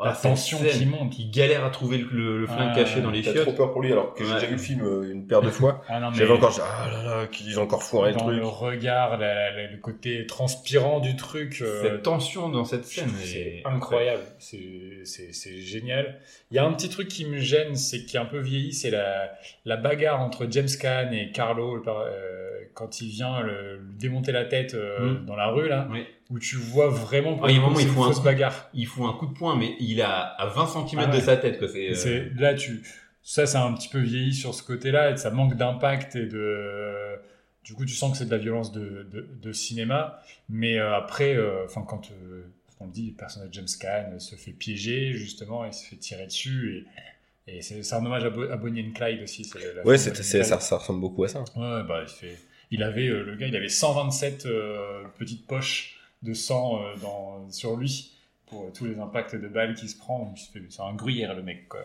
clairement. Et c'est, ça marche euh, hyper bien. Enfin, les effets spéciaux sont, sont dingues, quoi. Il y avait beaucoup d'effets pratiques. Quand euh, il y en a un qui se fait tirer dans, dans l'œil, donc quand, euh, le, le patron du. Je pas c'est le patron du casino. Ouais. Il se fait tirer dans l'œil, lui, et donc c'était un système avec une bille pour faire l'impact de balle avec du sang qui était projeté au niveau de son œuf. Enfin, incroyable. La scène où euh, McCluskey, le flic, se fait tirer dans la gorge, enfin, tout, tout marche en fait. Je sais Ouais. pas, c'est, c'est Ouais. c'est c'est hyper rude à chaque Et fois. quand il se fait étrangler, euh, du coup, euh, Monsieur Montana, là, qui joue, euh, qui est le personnage de, de, de Luca euh, Cabrasi. Cabrasi, Cabri, Cabrasi, Bon, Brasi, Brasi, ouais. tous ces noms italiens. hein. Luca Brasi, pardon. Et, euh, et il, il disait que euh, pour avoir cette couleur violette, en fait, c'est lui, il a utilisé des techniques de lutteur où il, en, en gros, il bloquait euh, les, certains muscles de son cou pour euh, faire bloquer le sang au niveau du visage et faire euh, le visage violet. Enfin, c'était, c'est- du coup, ça marche super bien aussi à, l'écran. Quoi. Donc, euh, Ouais, non, donc c'est- voilà, tout est, tout est réussi. hein. C'est encore euh, parfait. Hein. Ouais, ouais, ouais, Oh, chier, oh, lui, quel beau hein. dev. Mais pourtant, Coppola, c'est pas mon réel préféré, quoi. Mais... C'est pas un manche non plus. Il a fait de la merde, quand même. Il a fait- Il a fait, ouais, Surtout fin de carrière compliquée, mais euh, il a fait Tucker, ça, ça t'avait plu, ça. Tucker, c'est bien. Moi, je parle de Twixt, tout ça, c'est plus, Ah ouais, Greg Kilmer, c'est pas. plus, plus compliqué. Euh, jeu d'acteur de Once non, Upon a non, Time. alors, bah, Non, voilà, tu oh, vois, ça, je Adrien, perdu. ça. Merci Adrien. Euh, réalisation de Once Upon a Time. Réalisation, donc. euh, Euh, que je trouve, hormis le, montage qui a été une galère, mais bon ça c'est tant pis. Hein. Euh, c'est le la, Le lu- la lumière du film, elle est juste phénoménale. Je- la, la reconstitution des années 10, incroyable. Euh, ah, ce- le fameux plan du pont de Brooklyn. ouais, euh, ouais. Bah, mais- tu vas à New York, tu fais la photo. Bah, ouais. la coup- photo du, allant, du coup, ah, moi je je, je, je l'ai pas trouvé. Allez, Ah faut non. traverser le pont. En Ouais, fait, j'étais- Pendant le film, j'étais sur Google Earth euh, pour euh, regarder. Ah ouais, je l'ai, regarde. Colline évidemment me dit ouais, c'est bien. Voilà. Ah, si, si, j'ai fait chier ma femme Les- pour Ah, prendre moi, la je, photo. je suis allé. euh, Les- Ça a changé hein, depuis. Ouais. Les lumières d'hiver que t'as au début là dans le, je trouve ça euh, Une magnifique. scène de foule avec euh, la grue qui monte et du vois, Ah tu vois la, la, la, la vie new-yorkaise. Cette, re- cette reconstitution des, de, New York des années 10, des années 30, moins des années 60, mais euh, Bah, ça se passe souvent la nuit. 60 Mais, c'est euh, plus la nuit et puis c'est, une évocation un peu. Je vois que le mec, le mec vit, vit que dans ses souvenirs de toute façon donc. il y a, il y a un problème de, de montage qui rend le film un peu trop dense et des fois confus. Euh, mais il y a et des, des, des, des scènes qui sont trop étirées ou des fois tu fais ah, Juste un chant contre chant qui Ouais. s'étire et qui s'étire. Et, Ah, euh, Mais il y a des scènes qui sont des tableaux. Ah bah, la, la, la fumerie d'opium. La fumée de l'opium et la scène la quand ils fumerie de Ropium. Ouais. la scène quand ils partent en vacances en disant allez on va prendre des vacances ensemble et là c'était du euh, j'ai pensé à euh, Wes Anderson il y a Oh non, je m'étais dit, on le, on le cite plus qu'on l'a. Oh, il m'a tellement énervé là sur The. Flash Dispatch, c'est fini. il y a euh, la caméra qui donc il y a l'hôtel rose euh, Ah, Grand Budapest Hotel, ça. ouais non mais ça fait tout penser à ça t'as l'hôtel rose qui est là et la caméra qui euh, qui vient se mettre pile poil en face avec tous les gens qui sont sur la plage colorés putain c'est un tableau il y a des scènes comme ça des fois il y a des des, des images où t'as le même immeuble qui te prend tout le cadre avec les gars en dessous qui sont tout petits il y a vraiment des, Et alors, des et- plans et la- magnifiques Et la musique, j'ai trouvé extraordinaire la Oh musique. non, putain, Ah, le bah, thème. Casser les couilles. euh, Mais sur le sa flûte de le- pan, je vais le- lui enfoncer la bouche. Je pense, putain. Et alors, il y a deux insupportable. thèmes. Ils servent que deux, deux, deux thèmes, plus un thème surprenant qui est celui de Yesterday, des Beatles, deux vrai. fois, au début et à la fin. La transition, l'ellipse. euh, Elle est magnifique. Alors ça, Quand il revient dans les années 60, euh, de quand 30, il doit- t'as une affiche, euh, Coney Island. Coney Ah oui, Island, ça c'est très et beau. derrière tu passes avec la, la, l'Apple sur la musique de Yesterday, Ouais. enfin, sur le, l'orchestré façon Morricone. C'est incroyable. Cette scène-là, elle est juste. Il y a des, des, des moments de génie en termes de réalisation. et on en parle du téléphone ou pas, les gars? Ah, là, juste par, euh, pour revenir, c'est juste sur, euh, lorsqu'il les transitions donc de 60 euh, aux années 30 à chaque- ou aux années 10, Ouais, c'est hyper élégant à chaque fois. Bah, il y a l'histoire de miroir. La première avec le, la- le, le trou dans le mur avec la brique qu'il enlève Ouais. et il regarde et Ouais. du coup il Et là, revient dans son enfance avec le Ils personnage sont de très bien faits ces euh, c'est- Ah ouais, tu c'est- les comprends tout de c'est- suite. C'est, C'est pas lourdeau. C'est compréhensible et c'est hyper bien foutu. Et par contre, en effet, tu voulais en Je revenir. parlais sur- du téléphone dès le début qui. Horrible. Oh. Enfin, il éteindre. Hein. Ça ne s'arrête pas, c'était Moi j'ai dit, putain, il y a un bug dans le dans l'audio du film. Ouais, ça, non, ça mais c'est pas possible. Je ne comprends pas pourquoi en plus. C'est- euh, Pourquoi aller si lentement, décrocher? Surtout, oh là, c'est trop En fait, c'est long. juste- c'est c'est un mélange de flashback. J'ai etc. pas compté, mais je pense qu'il sonne au moins une vingtaine de fois. Sur euh, un bon 5 minutes. Tout ça pour qu'il se réveille. Ah, C'était un on, rêve. en- on en pouvait plus. Colline, je crois qu'elle allait me lâcher. Euh, c'est bon, il peut décrocher ou quoi là? Mon fils est redescendu en disant, c'est quoi ce bruit? Ah, bah, Ça, c'est vraiment. C'est un problème. Incroyable. C'est un gros problème. Et du coup, ça te sort du film dès le début parce que tu dis, Ça, c'est- oh là, s'il y a des Ah, trucs comme ça, ça. ça euh, et la flûte, c'est deux, choses qui vont j'ai été Ah, euh, le thème. Ah ouais, non, ça, Ouais. c'est trop. Le Et, puis, flûte là. et puis le beau thème euh, au violon, ça vous a pas plu ça? Non, le- la flûte. Au moi, violon, ça va, c'est la flûte. C'est vraiment la La flûte. flûte de pan. Là. En fait, vous n'aimez pas Ennio Morricone du tout, parce qu'il y a beaucoup de flûtes. Hein. Ouais, ouais, mais ouais, je suis, un- je suis pas super fan. Mais du coup, euh, il y a quand même beaucoup de musique très mielleuse, beaucoup de violon, Ah ouais. sur des scènes qui n'ont rien à voir, quoi. Bah, si tu vois de Là, la sur, la, sur la scène euh, du chou à la crème, ça marche, mais sur en effet des scènes de violence, voire même de viol, peut-être. c'est ça. C'est, c'est quand même un truc de. Fois, ouais, il- Après, je l'ai dit, on est. On est... Juste, il me met la chanson, il- je la mets où euh, J'ai que 4 heures, où est-ce que je peux la mettre c'est ça. Je suis tout pressé par le je temps. pense qu'il utilise au moins 30 fois le thème. C'est peut-être un peu C'est beaucoup. ça, c'est, ça fait, ça fait Et. Ennio, il a pas beaucoup taffé, hein. Deux thèmes. Ciao. Euh, c'est, ça fera pour 20 000. moi. Ils sont cachés, c'est bon. Et oui, il y a aussi un truc que j'ai pas compris. À 3 heures de film, il est marqué Entracte. qui dure, j'ai compté 20, J'ai 20 fait- ou 25 secondes. Eh ben, c'est fini. Je vais... Ah, non, mais c'est ouf de laisser un entracte. J'ai eu peur, je me suis dit, C'est fou ça veut de- dire que c'est la moitié. Ouais, en ouais, fait, c'est non, ça va, c'est les trois quarts, euh, largement passé. c'est très bizarre, c'est ce de, de laisser et de laisser ce fondu au noir pendant 20 secondes après.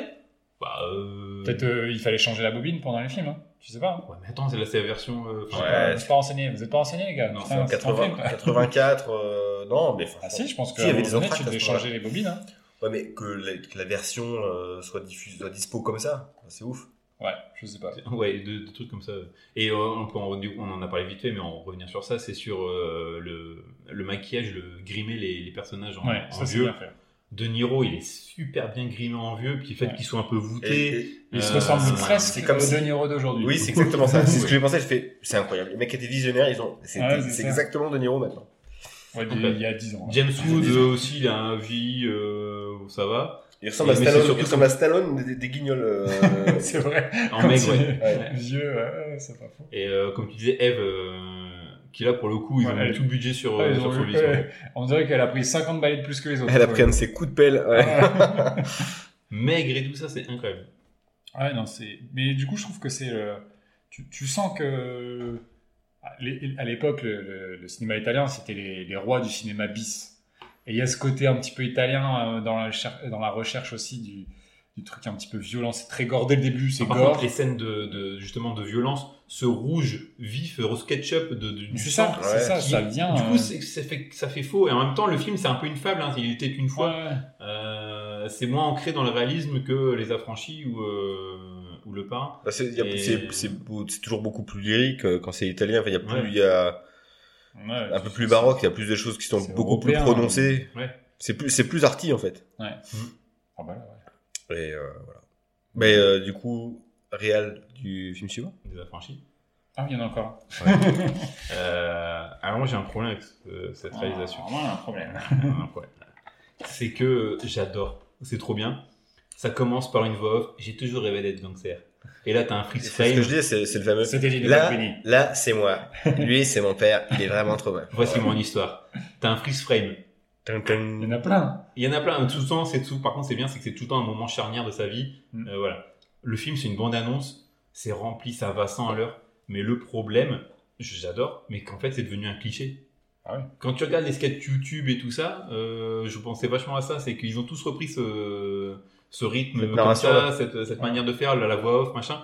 Et du coup, tu regardes le film et il fait dater. Mais même Scorsese a prolongé un peu ça parce que quand Dans tu regardes Casino, Casino pareil aussi, ou même euh. le Loup de Wall Street, euh, Mm. t'as aussi ce. Wall ce Street, t'as le principe de, enfin, euh, au casino, t'as le principe de la voix off. euh. Ouais. Et euh, il y, a- il y a un côté très bien parce que du coup, ça montre la densité, comme je disais tout à l'heure, la densité euh, de ce monde-là, machin. C'est vif, c'est c'est une bande-annonce de deux heures, euh, c'est incroyable. Mais ça en devient un cliché euh, par défaut parce que tout le monde l'a recopié et que quand tu le revois maintenant, t'es un peu, tu vois, ouais, bah ouais, je connais le, Mm. le procédé quoi. Et du coup, j'étais un peu déçu alors que j'adore ce film. Enfin, euh, je suis un peu le cul entre deux chaises, tu vois, pour ça. Mais après, euh, par contre, au niveau du rythme, c'est- assez vif, mais je trouve pas tant que ça. Parce que j'ai trouvé quand même. Après, il se passe tellement de choses que la dernière heure, je l'ai trouvée longue, quoi. Ah, Alors, je sais pas si c'est parce que j'ai enchaîné trois jours de suite pour aller vite, euh, le parrain, euh, Once Upon a Time. Je pense que ça peut fatiguer, ouais. Le sprint il y a final. ça, mais euh, ouais, la dernière heure, ça a été un peu long. Je trouve que j'étais pressé que ça se termine au bout d'un moment. Alors, effectivement, C'est le seul qu'on a vu en une fois, hein, parce que les autres, on les a regardés en, en Ah, deux soirées, hein, tellement c'était long. Mais J'ai fait a- euh, les 4 heures de Once Upon a Time en une fois. C'est- une performance. hein. Bravo, bel effort. Pareil. Ouais, ouais. Parce que, euh, quelque part, On un était fatigués avec ma femme. Mais On euh... peut pas tout savoir. Mais euh, non, par contre, ce que j'ai, c'est aussi cette dernière, euh, cette dernière journée où tu t'as euh, l'horaire et puis tu vois vraiment le Ouais. côté frénétique. Ça enchaîne, ça enchaîne, ça enchaîne. Je devais faire ça. Un machin, je devais retrouver ça. Et puis en plus, il est sous euh, coke. Ouais. Il Et est complètement c'est bien- défoncé. c'est et bien coup, transcrit, tu, le- tu le retranscris. Il voit le médecin qui lui met un calmant et tout. Enfin, c'est, c'est pas mal. Ça, c'est, c'est pas mal. En fait, euh, il y a tellement de choses, tellement d'histoires que à la fin, ouais, même si c'est rythmé, c'est toujours le même rythme. Donc t'es. Allez, après, c'est, euh, c'est très bien mis en scène. Ah non, par contre, Il y c'est a, il y a une, un plan séquence dans le bar où il présente tous les personnages là. Et en Ouais. fait, Et, Et c'est- lui, c'est un tel, lui, c'est un tel. C'est trop bien, ça, le portrait, c'est- le portrait des, des persos. Ah ouais. J'ai adoré. C'est, c'est bien fait. C'est, ah, c'est un qui peu cliché deux de fois ça. C'est- c'est- Et puis la scène, la fameuse scène du, du Copacabana, le plan séquence où il passe dans les cuisines qui était. Oui, euh, super. enfin, bah, dans- dans les- en fait, les Simpsons, ils ont copié. Ah ouais. Ils ont vu tous les films des, de mafieux, ouais. ils ont repris euh, toutes les, les. Et euh, cette scène-là, euh, en fait, ils n'avaient pas les, ils avaient pas eu le l'autorisation de passer par la porte d'entrée. Du coup, ils ont trouvé un subterfuge pour passer par derrière. Et ils l'ont fait sept fois euh, le, le plan séquence pour rendre justement pour que le Mm. dernier rentre bien. Et il y, a, y, a, y a- y a des scènes qui sont mémorables dans, dans ce film, euh, notamment la- cette scène-là. La- quoi. la- les scènes avec euh, la lumière rouge du coffre euh, lorsqu'ils Mm. enterrent le cadavre dans la Ouais. forêt. La lumière rouge est souvent associée à la mort. Hein, ouais, dans le film. euh. Mais c'est euh, c'est pareil, c'est un peu c'est un, peu expressionniste, c'est un petit peu comme euh, Ouais. comme euh, Léon finalement dans, dans l'idée. Ça, ça se veut pas forcément réaliste, mais surtout euh, apporter une signification. Quoi. Et c'était pas mal ça. Le Et symbolisme plutôt. Et puis deux fois où il casse le quatrième mur, où il parle directement face cam, euh, Ray Liotta. Il le fait une Euh, fois, ouais. Et à la fin, c'est Il euh, casse Joe la voix Pesci. off et il le fait, ouais. Et Joe Pesci à la fin qui tire euh, sur euh, qui tire face cam. Ça Ouais. se termine comme ça. En fait, c'est euh, Henry Hill qui imagine ça et c'est Joe Ah, Pesci oui, qui tire sur. oui. Et en fait, c'est un hommage à un vieux film des années euh, 1900. C'était un un, un, un cowboy qui tirait. Tire face cam, ouais. ouais. C'était pour rendre hommage à ça. Ok. Très bien, très bien. La fin qui est limite une comédie, c'est Ferris Bueller le truc. hein. Folle journée de Ferris Bueller. Sous coque. C'est le, c'est le 2 quoi. Il va falloir départager ces trois grands films, Ah, malgré ouais. tout. C'est pas- Euh, pas facile, hein. moi ça va être une surprise. Je vais mettre. Ouh, tu vas mettre toi de ce planète. Je vais Once Upon a Time in America. Ah, Vraiment, ça joue à rien avec le, le parrain, mais moi c'est pour la, la beauté plastique du film pur. La musique que j'ai adoré. Désolé les gars. Euh, Morricone, j'adore. T'as le droit d'être fan attends, de attends. flûte de pan. Toi, tu t'achètes les CD des Péruviens euh, qui jouent grand place Ah les vrais Péruviens, monsieur, ouais ouais. ouais. Les mecs ils sont pas du tout. C'est vrai que revient. On n'a pas parlé de la BO de Des affranchis. des affranchis. franchi ouais. Incroyable. Rock. Bah moi la BO elle me parle à, à, à 800% quoi. C'est Ça m'a pas marqué. bah t'as euh, du euh, du Lauryn Hill. Il y a, y a Kyo, il y a Chaka Ponk, il y a Primo, il y a. C'est varié quoi, c'est bizarre. Non t'as euh, bah, les Rolling Stones. euh, Ah ouais. Il y a Philippe Risoli, les bananas sur le. sur Twitter. Ouais merde. Bah bref elle est très bien. euh, Eh oh, ça va. Et C'est ça, score, c'est le soundtrack. C'est le score 16. Ouais, donc, ouais. Mais il y a toujours pour ça, il a juste été, euh, C'est sa playlist Spotify quoi. Non, C'est pas quoi. À Non mais Scorsese il a toujours aussi réputé. Enfin toutes ces Ouais. Les BO de, de ces films ils sont toujours Bah, euh, exceptionnels. Main Street, l'entrée de De Niro sur du sur les Rolling Stones, c'est Ouais. euh, depuis ses premiers films, c'est ça. Puis d'ailleurs Rolling Stone après il en fera euh, des documentaires et puis euh, il réalisera le, Ah le oui, concert. concert. Shine Donc oui, je disais avant que ce gougnafier vienne me couper. Bah non fallait en parler. Ouais, ouais, t'as raison, t'as raison. T'as raison, mais tu te tais maintenant. Non, Once, Once Upon a Time, euh, ouais, c'est pour, c'est vraiment pour la, la côté plastique, la musique et euh, la lisibilité, alors que le film en principe est un peu compliqué quoi. Dans sa structure, le- les flashbacks sont d'une fluidité euh, incroyable. Le parrain, c'est ma- c'est magique, hein, mais euh, c'est la première fois que je voyais Once Upon a Time et il m'a vraiment séduit sur ce, sur ce principe, sur ce, de ce point de vue de la part. Et ben moi je vais te rejoindre. Ouh, tiens.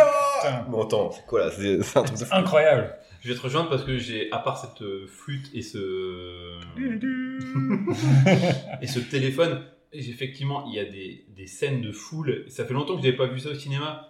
Euh, des scènes de foule pas en CGI, un truc euh, Un truc vivant. voilà où tu sens que voilà le mec il, il s'est fait plaisir à, à mettre du, du budget dans ça. Euh, cette reconstitution de New York sur trois époques, le vieillissement.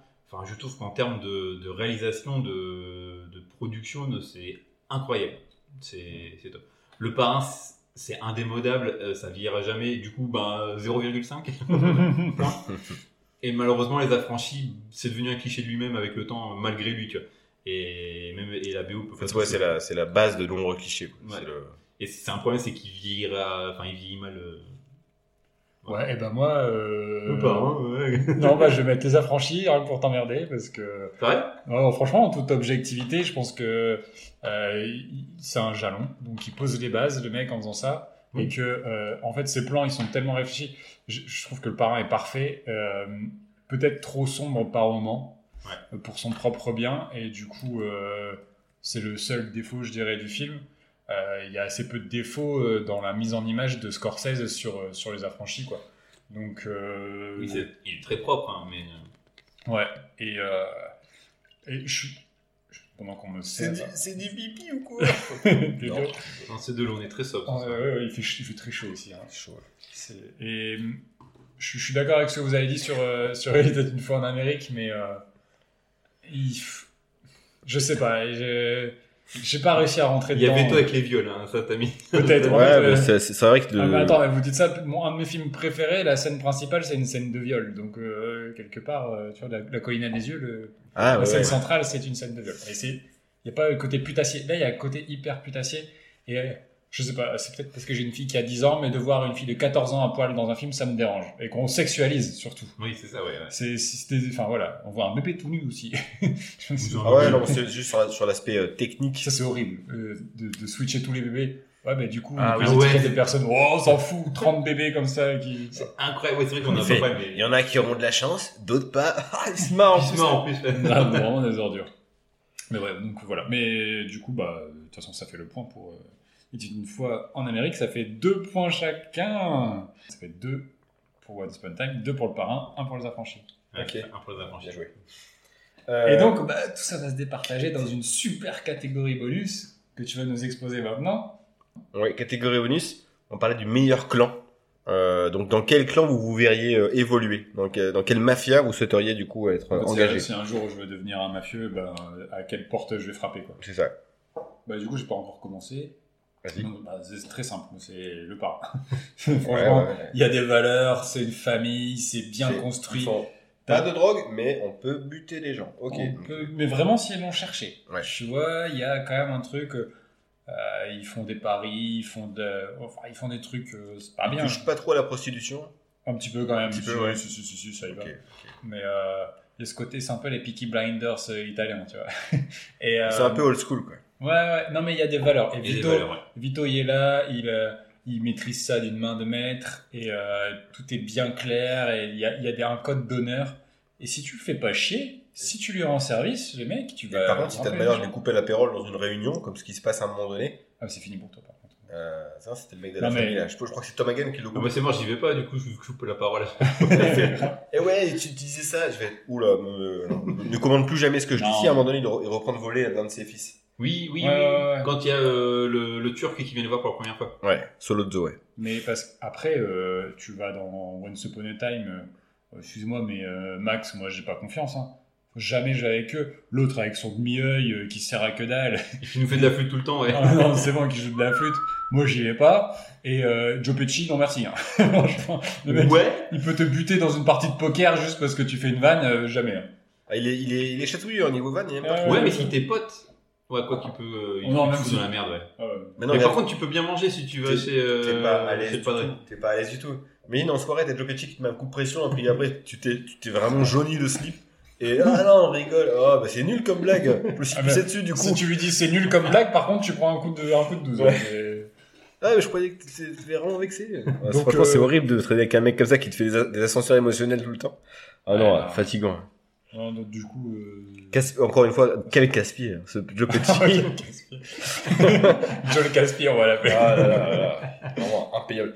Euh, ouais. Euh, Donc, le parrain pour toi, la famille. Ouais, euh, ouais, Eh ben, je vais te rejoindre complètement pour les histoires de, de valeurs, parce que ça correspond aux miennes. Non, mais c'est parce que c'est, voilà, Bah. tout en sécurité, safe, et savent, De ils savent, ils où ils vont. la- la- à part eux, il y a que Vin Diesel. C'est la famille. La, la famille, c'est le parrain. c'est- oui, La famille, fait- on rappelle Fast and Furious, évidemment. La famille. Euh, bah, pareil, le parrain.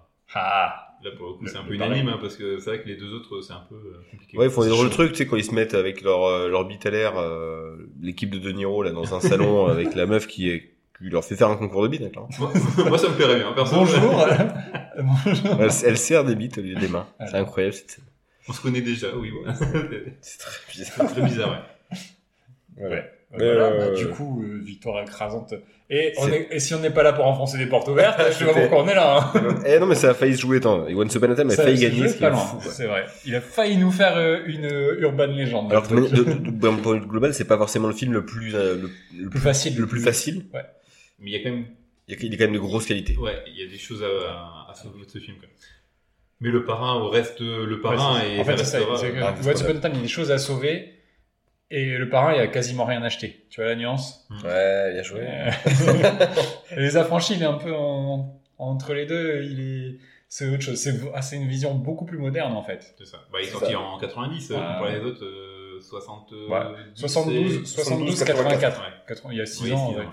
Mais tu, tu sens une vraie différence. hein. Et pourtant, les mêmes acteurs dedans, euh, deux, deux acteurs. On n'a pas parlé aussi du vieillissement tout à l'heure dans les affranchis. Si, euh, tu l'as dit, pas. Autant pour moi. Dans les affranchis? Ouais, c'est pas. Non, mais oui, il évolue. euh, Ils ont juste mis une bombe blanche sur les cheveux de De Niro. Ouais, c'est exactement Ah le oui, strict minimum. Là, il y a des lunettes. Ah, il fait, des lunettes à quadruple foyer. il fait une voix, yeux. eh, je suis rotante. Enfin, il en fait beaucoup trop. en fait. Mais- Ah, bah, bah, donc le parrain est donc le, Le film winner. le plus euh, mafieux. C'était un petit peu attendu. Qui termine la saison sur euh, une victoire du parrain. Il y a pire, quoi. Il y a pire, c'est sûr. Les gars, l'émission se termine. On. Quoi? Il était temps. Il était temps. Ça fait combien de temps là? Deux heures et demie? Ouais, ouais, deux heures, on est dans les temps. On va passer du coup maintenant au reco.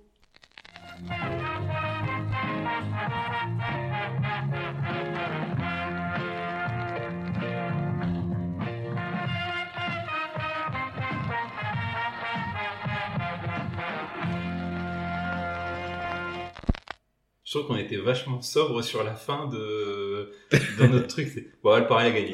Salut. Ouais, mais ça fait un peu, euh. C'est un peu évident, quoi. C'est toujours, C'est ça. toujours le Mais qui gagne à la fin. on, on débrief, mais là, bon, ouais, voilà, c'est C'est, c'est- ça fait fin de saison. Mais non, mais c'est, C'est ça, euh, logique. c'est- en fait, termine c'est- la saison sur. lorsqu'on, euh, a parlé de l'épisode, quelque part, on se disait, il y a, Il faut trouver deux films avec le parrain, en fait. il y a- peut-être qu'on aurait dû faire le 1, 2, 3. Ah, peut-être. Et les partager. Et par contre, savez ce qui pourrait être marrant C'est qu'on reprenait tous les films vainqueurs de, de, de la saison Des affrontés. et qu'on fasse un, un super ciné battle de- des films vainqueurs. On fera ça euh, euh, quand on arrêtera sur notre épisode. Notre podcast. Ouais, c'est vraiment. Bref, les Ok. recos. Euh, du les coup, le recos- parrain, ouais, le parrain, Ouais, le parrain. fou, Oh. incroyable. Quel film, quel film. Ah, et puis surtout Christian Clavier. Bon, euh, Reco, j'ai rien pour l'instant, donc je vais réfléchir. je... Je peux t'en prêter une, j'en ai plein, mais. Non. Moi aussi, j'ai regardé plein de trucs euh, pendant les vacances. Pour une fois, je me suis un peu rattrapé, mais euh, j'ai plein de trucs que je recommanderais pas aussi. Genre euh, Stranger Things saison 4, perdez pas de temps. Alors ça. Euh, voilà, voilà. Euh, tu, tu veux que je fasse du coup? Vas-y. Euh, je me suis lancé dans un gros gros morceau aussi. Alors j'ai envie de voir des films courts maintenant, j'en ai marre je me suis tapé euh, 3 heures, 4 heures et 2 heures et demie de, de film. Et en plus de ça, je vais vous parler d'un film qui se passe en 2 fois 2h40. Donc euh, c'est euh, c'est c'est- assez... voilà, il est temps de passer à des trucs plus courts. En fait, j'ai, ça fait un moment que j'entendais parler de, ce film, qui est un gros carton dans, son pays. Et récemment, il y a euh, le podcast euh, Discordia, que, dont j'ai déjà souvent parlé, que, j'adore, qui a fait un épisode euh, consacré à, son réalisateur. Et du coup, je me suis dit, bon, faut, vraiment que, que je m'y penche un jour. Ça m'a vraiment donné envie. Et donc, ce, film, ce, deux films, ça s'appelle La légende de Bahubali. C'est un film indien, donc c'est un film euh, tamoul, donc c'est l'industrie de Hollywood qui est la principale, une des principales industries euh, cinéma indien, qui est gros concurrent de Bollywood que tout le monde connaît du, cinéma hindi. Euh, et donc c'est un film réalisé par euh, S.S. Rajamouli, qui est un, réalisateur tamoul qui est ultra connu aujourd'hui là-bas, qui fait des films hyper importants. Et donc La légende de Bahubali, c'est un film épique, c'est un film, c'est une sorte de tragédie grecque ou shakespearienne adaptée euh, grand spectacle. C'est un très très grand spectacle. Et en même temps, c'est, euh, je vais vous dire, euh, il, faut savoir que c'est un film indien, donc si vous n'êtes pas habitué, moi je n'étais pas habitué non plus. Et je me suis dit, je- ça va me gonfler, il va y avoir des scènes de danse, etc. Oui, il y a des scènes de danse. oui, quand euh, euh, Prabhas, l'acteur principal, apparaît à l'écran, il a un ventilo devant la gueule qui fait que ses cheveux euh, Ah ouais, c'est vraiment les clichés des trucs. Ouais, oui, il va, y a- il va y avoir un- une sorte de zoom sur sa tronche quand il va dire une phrase clé. Mais putain, ça marche. il se retourne brutalement et t'as le, t'as le C'est ça. sur sa tête. Mais, Ouais. mais vraiment, ça marche du tonnerre. En fait, il- je veux dire, il pousse tellement les choses à fond que tu as un vrai divertissement, grand spectacle C'est ça, c'est qui s'assume comme tel et qui veut pas euh, se prendre au sérieux. Enfin, c'est sérieux, c'est du c'est premier degré, mais euh, mais c'est tellement c'est foisonnant. sincère. C'est sincère. Tu sais, c'est vraiment quand tu vas voir un opéra ou une grande pièce de théâtre. C'est vraiment les films à l'ancienne, comme tu vois Bénure, euh, Cléopâtre, tout ça. On est là-dedans avec des moyens d'aujourd'hui. Alors attention, c'est pas les moyens d'Hollywood. Les effets spéciaux parfois euh, peuvent paraître un peu ratés, mais euh, t'as des, des Euh, regarde les derniers Marvel. Hein. Ouais, bah, je- tu vois, clairement, je, prends beaucoup hein. plus de plaisir à regarder ça. T'as des immenses décors, parfois en CGI. C'est la dernière fois que t'évoquais Marvel aujourd'hui. hein. C'est bon, Ouais. il a mis un t-shirt en plus pour te provoquer. mais, euh, mais ouais, c'est une tragédie avec une happy end à la fin, tu vois. Et en fait, du coup, tu vas suivre donc euh, euh, l'histoire. En gros, euh, tu suis une femme qui a un bébé dans les bras et qui veut la- sauver ce bébé, donc qui va demander au dieu Shiva. ah, c'est un peu ça. Il va demander au dieu Shiva de, de, de sauver le bébé. Et le bébé se fait recueillir dans une famille et en grandissant, il devient très très fort. euh, grand costaud avec une belle moustache avec Superman. des poils. C'est un peu ça tu vois. Et, euh, et il est en fait dans un village en bas d'une énorme euh, chute d'eau qui doit grimper euh, qu'il essaye de grimper depuis qu'il est tout petit. Et un jour il arrive à grimper et il découvre euh, d'autres populations etc et en fait bref de fil en aiguille il découvre que il est le descendant d'un roi euh, d'une autre tribu. Et du coup on découvre un petit peu l'histoire de ce roi là euh, qui était un roi très aimé, mais qui a été trahi, etc. Donc c'est des histoires de, trahison, de, euh, de légende, et, euh, et c'est un film qui est en deux parties, comme je dis, la première partie qui était sortie en 2015, la deuxième en 2017, et, et en fait tu te laisses porter complètement dans le truc, et même quand il y a des scènes de chorégraphie, parce que les scènes d'amour sont chorégraphiées, sont des danses, la musique est hyper entraînante, les costumes sont magnifiques, c'est la femme du réalisateur qui fait tout, qui fait, qui est costumière, et, euh, et tout est beau, c'est des clips à chaque fois. Chaque fois que tu vas voir une scène de danse, c'est un, putain de clip hyper bien réalisé. Et, et je suis rentré là-dedans, je me suis dit, putain, en fait, ça change, quoi. Et tu veux, tu veux voir vraiment du grand spectacle, t'as, t'as, t'as ça, et dans tous les sens du terme, dans, le, Ouais, dans la comédie. Je dans- tenté. Moi, j'avais vu un film indien. Et c'est Devdas, c'est un film hyper connu en Inde qui est, mais voilà, c'était très dur. Enfin, Bah je- là, les codes, les codes, en fait, euh, on les a pas, donc c'est, Ouais, c'est je suis d'accord.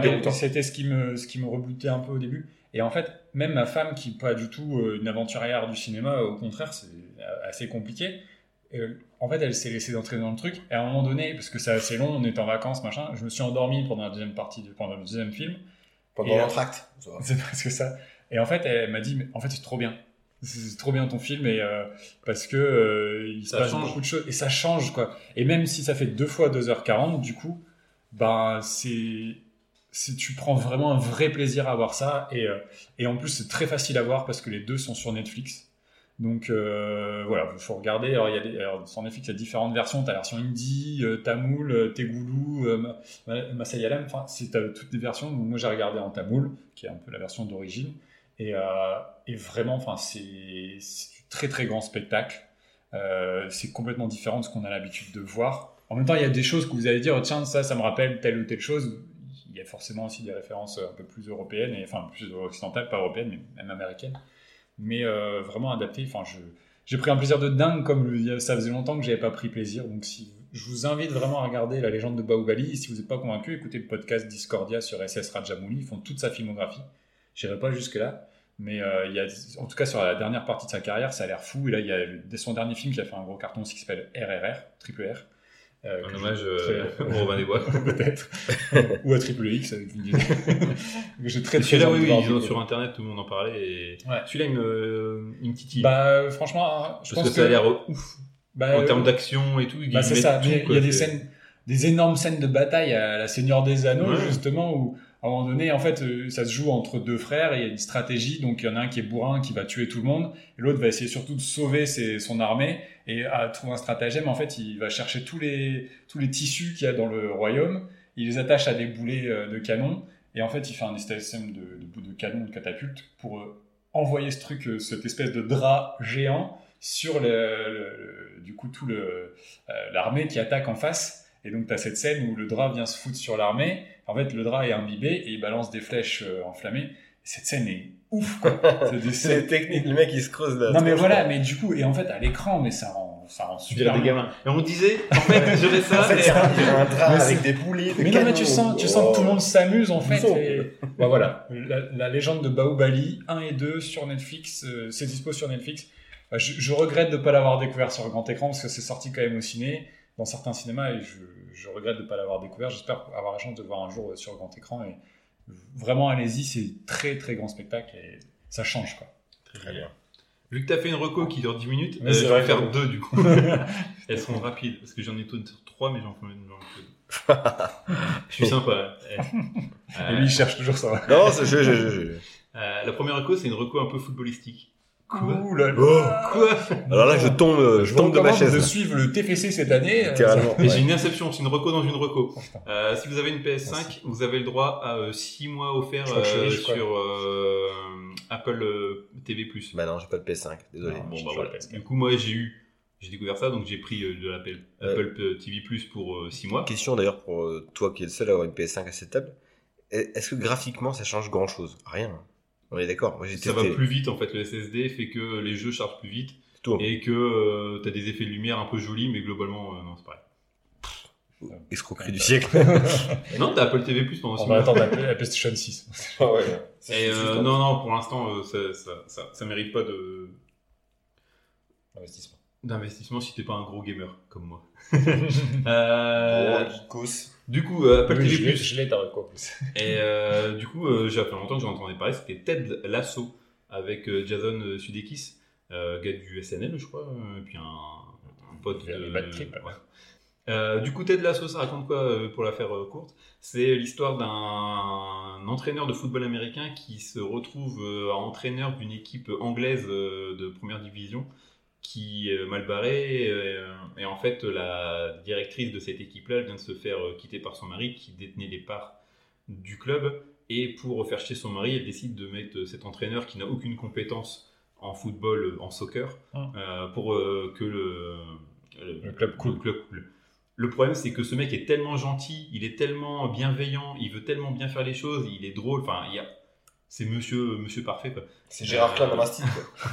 Et, en- et du coup, euh, bah, la, la, la, la, la dame se rend compte qu'elle essaie de lui faire du coup de pute, mais ça marche pas parce qu'il est gentil et chaque fois elle dit Non, ce que je peux pas, c'est que c'est un entraîneur de foot US qui va entraîner une équipe de foot. Ouais, de- déjà de- c'est un problème comme. euh, Ça n'existe pas. En fait, à la base, c'est un sketch, je crois, de, de Sudeikis. Il y avait un truc comme ça, ça avait, il y avait eu une, un, un, un sketch sur ça, et du coup, ils ont dit, bon, tiens, on va en faire un- une série. Euh, du coup, là, il y a deux saisons. La première saison, euh, vraiment très très bien. Euh, les personnages sont attachants. Ça, en fait, il y a des moments, ça me fait penser vraiment caricaturé. Genre, c'est The Office, mais euh, dans un club de foot. Tu vois. Et en moins, en, en, Ah, sans en côté moins malaisant. Ouais, sans le côté malaisant. Mais c'est en fait la galerie de personnages. Ça fait euh, good un peu. Ouais, c'est très très feel good. C'est un peu Rec euh, dans le côté film. Ouais, euh, ouais, plus Park and Rec, tu vois, à la rigueur, parce que t'as pas ce côté euh, documentaire. T'as moins malaise. Mais euh, en- et c'est très très très bien. La saison 2, je suis un peu plus mitigé parce qu'il y a des développements de personnages qui sont un peu trop clichés et tout ça. Mais ce que j'aime bien, c'est qu'en fait, euh, il, quand il y a une situation, il la laisse pas traîner sur des épisodes. Ils disent la phrase clé et ça se résout. Et voilà, enfin, euh, je trouve qu'en termes de scénario, il y a beaucoup de choses qui se passent parce que justement, ils évitent le cliché de trop tirer, euh, tu vois, sur une relation de couple où ça va pas très bien. Bah, ils vont se dire les choses. Et en fait, tout est sur- basé sur la communication, sur le fait qu'il faut parler. Et Mhm. voilà. Et euh, y enfin, c'est bienveillant, sauf euh, la fin de la saison 2 qui se termine un peu sur un, un truc euh, un peu plus dramatique. J'en j'en entends beaucoup parler de cette série. C'est Ouais, pas trop mièvre. Bah, il y a des fois où tu fais, ouais, c'est un peu. euh, Je- Quand là on dit euh, il est trop gentil, trop bienveillant. Ouais, mais je peu. me dis, ça peut changer. Et du coup, ça, parle fait du bien avec tout ce Et qui puis se passe apparemment, c'est ça, enfin à part l'équipe dont euh, qu'il entraîne, mais sinon euh, il joue contre les vraies équipes de première ligue. Il y a Thierry Henry qui fait une apparition. Euh, Je connais Thierry. Ah, quel, quel épisode Thierry Henry, chez je- Thierry Henry C'est la saison 2, c'est l'épisode 8 ou 9. Ils ont pas réussi à avoir Zidane.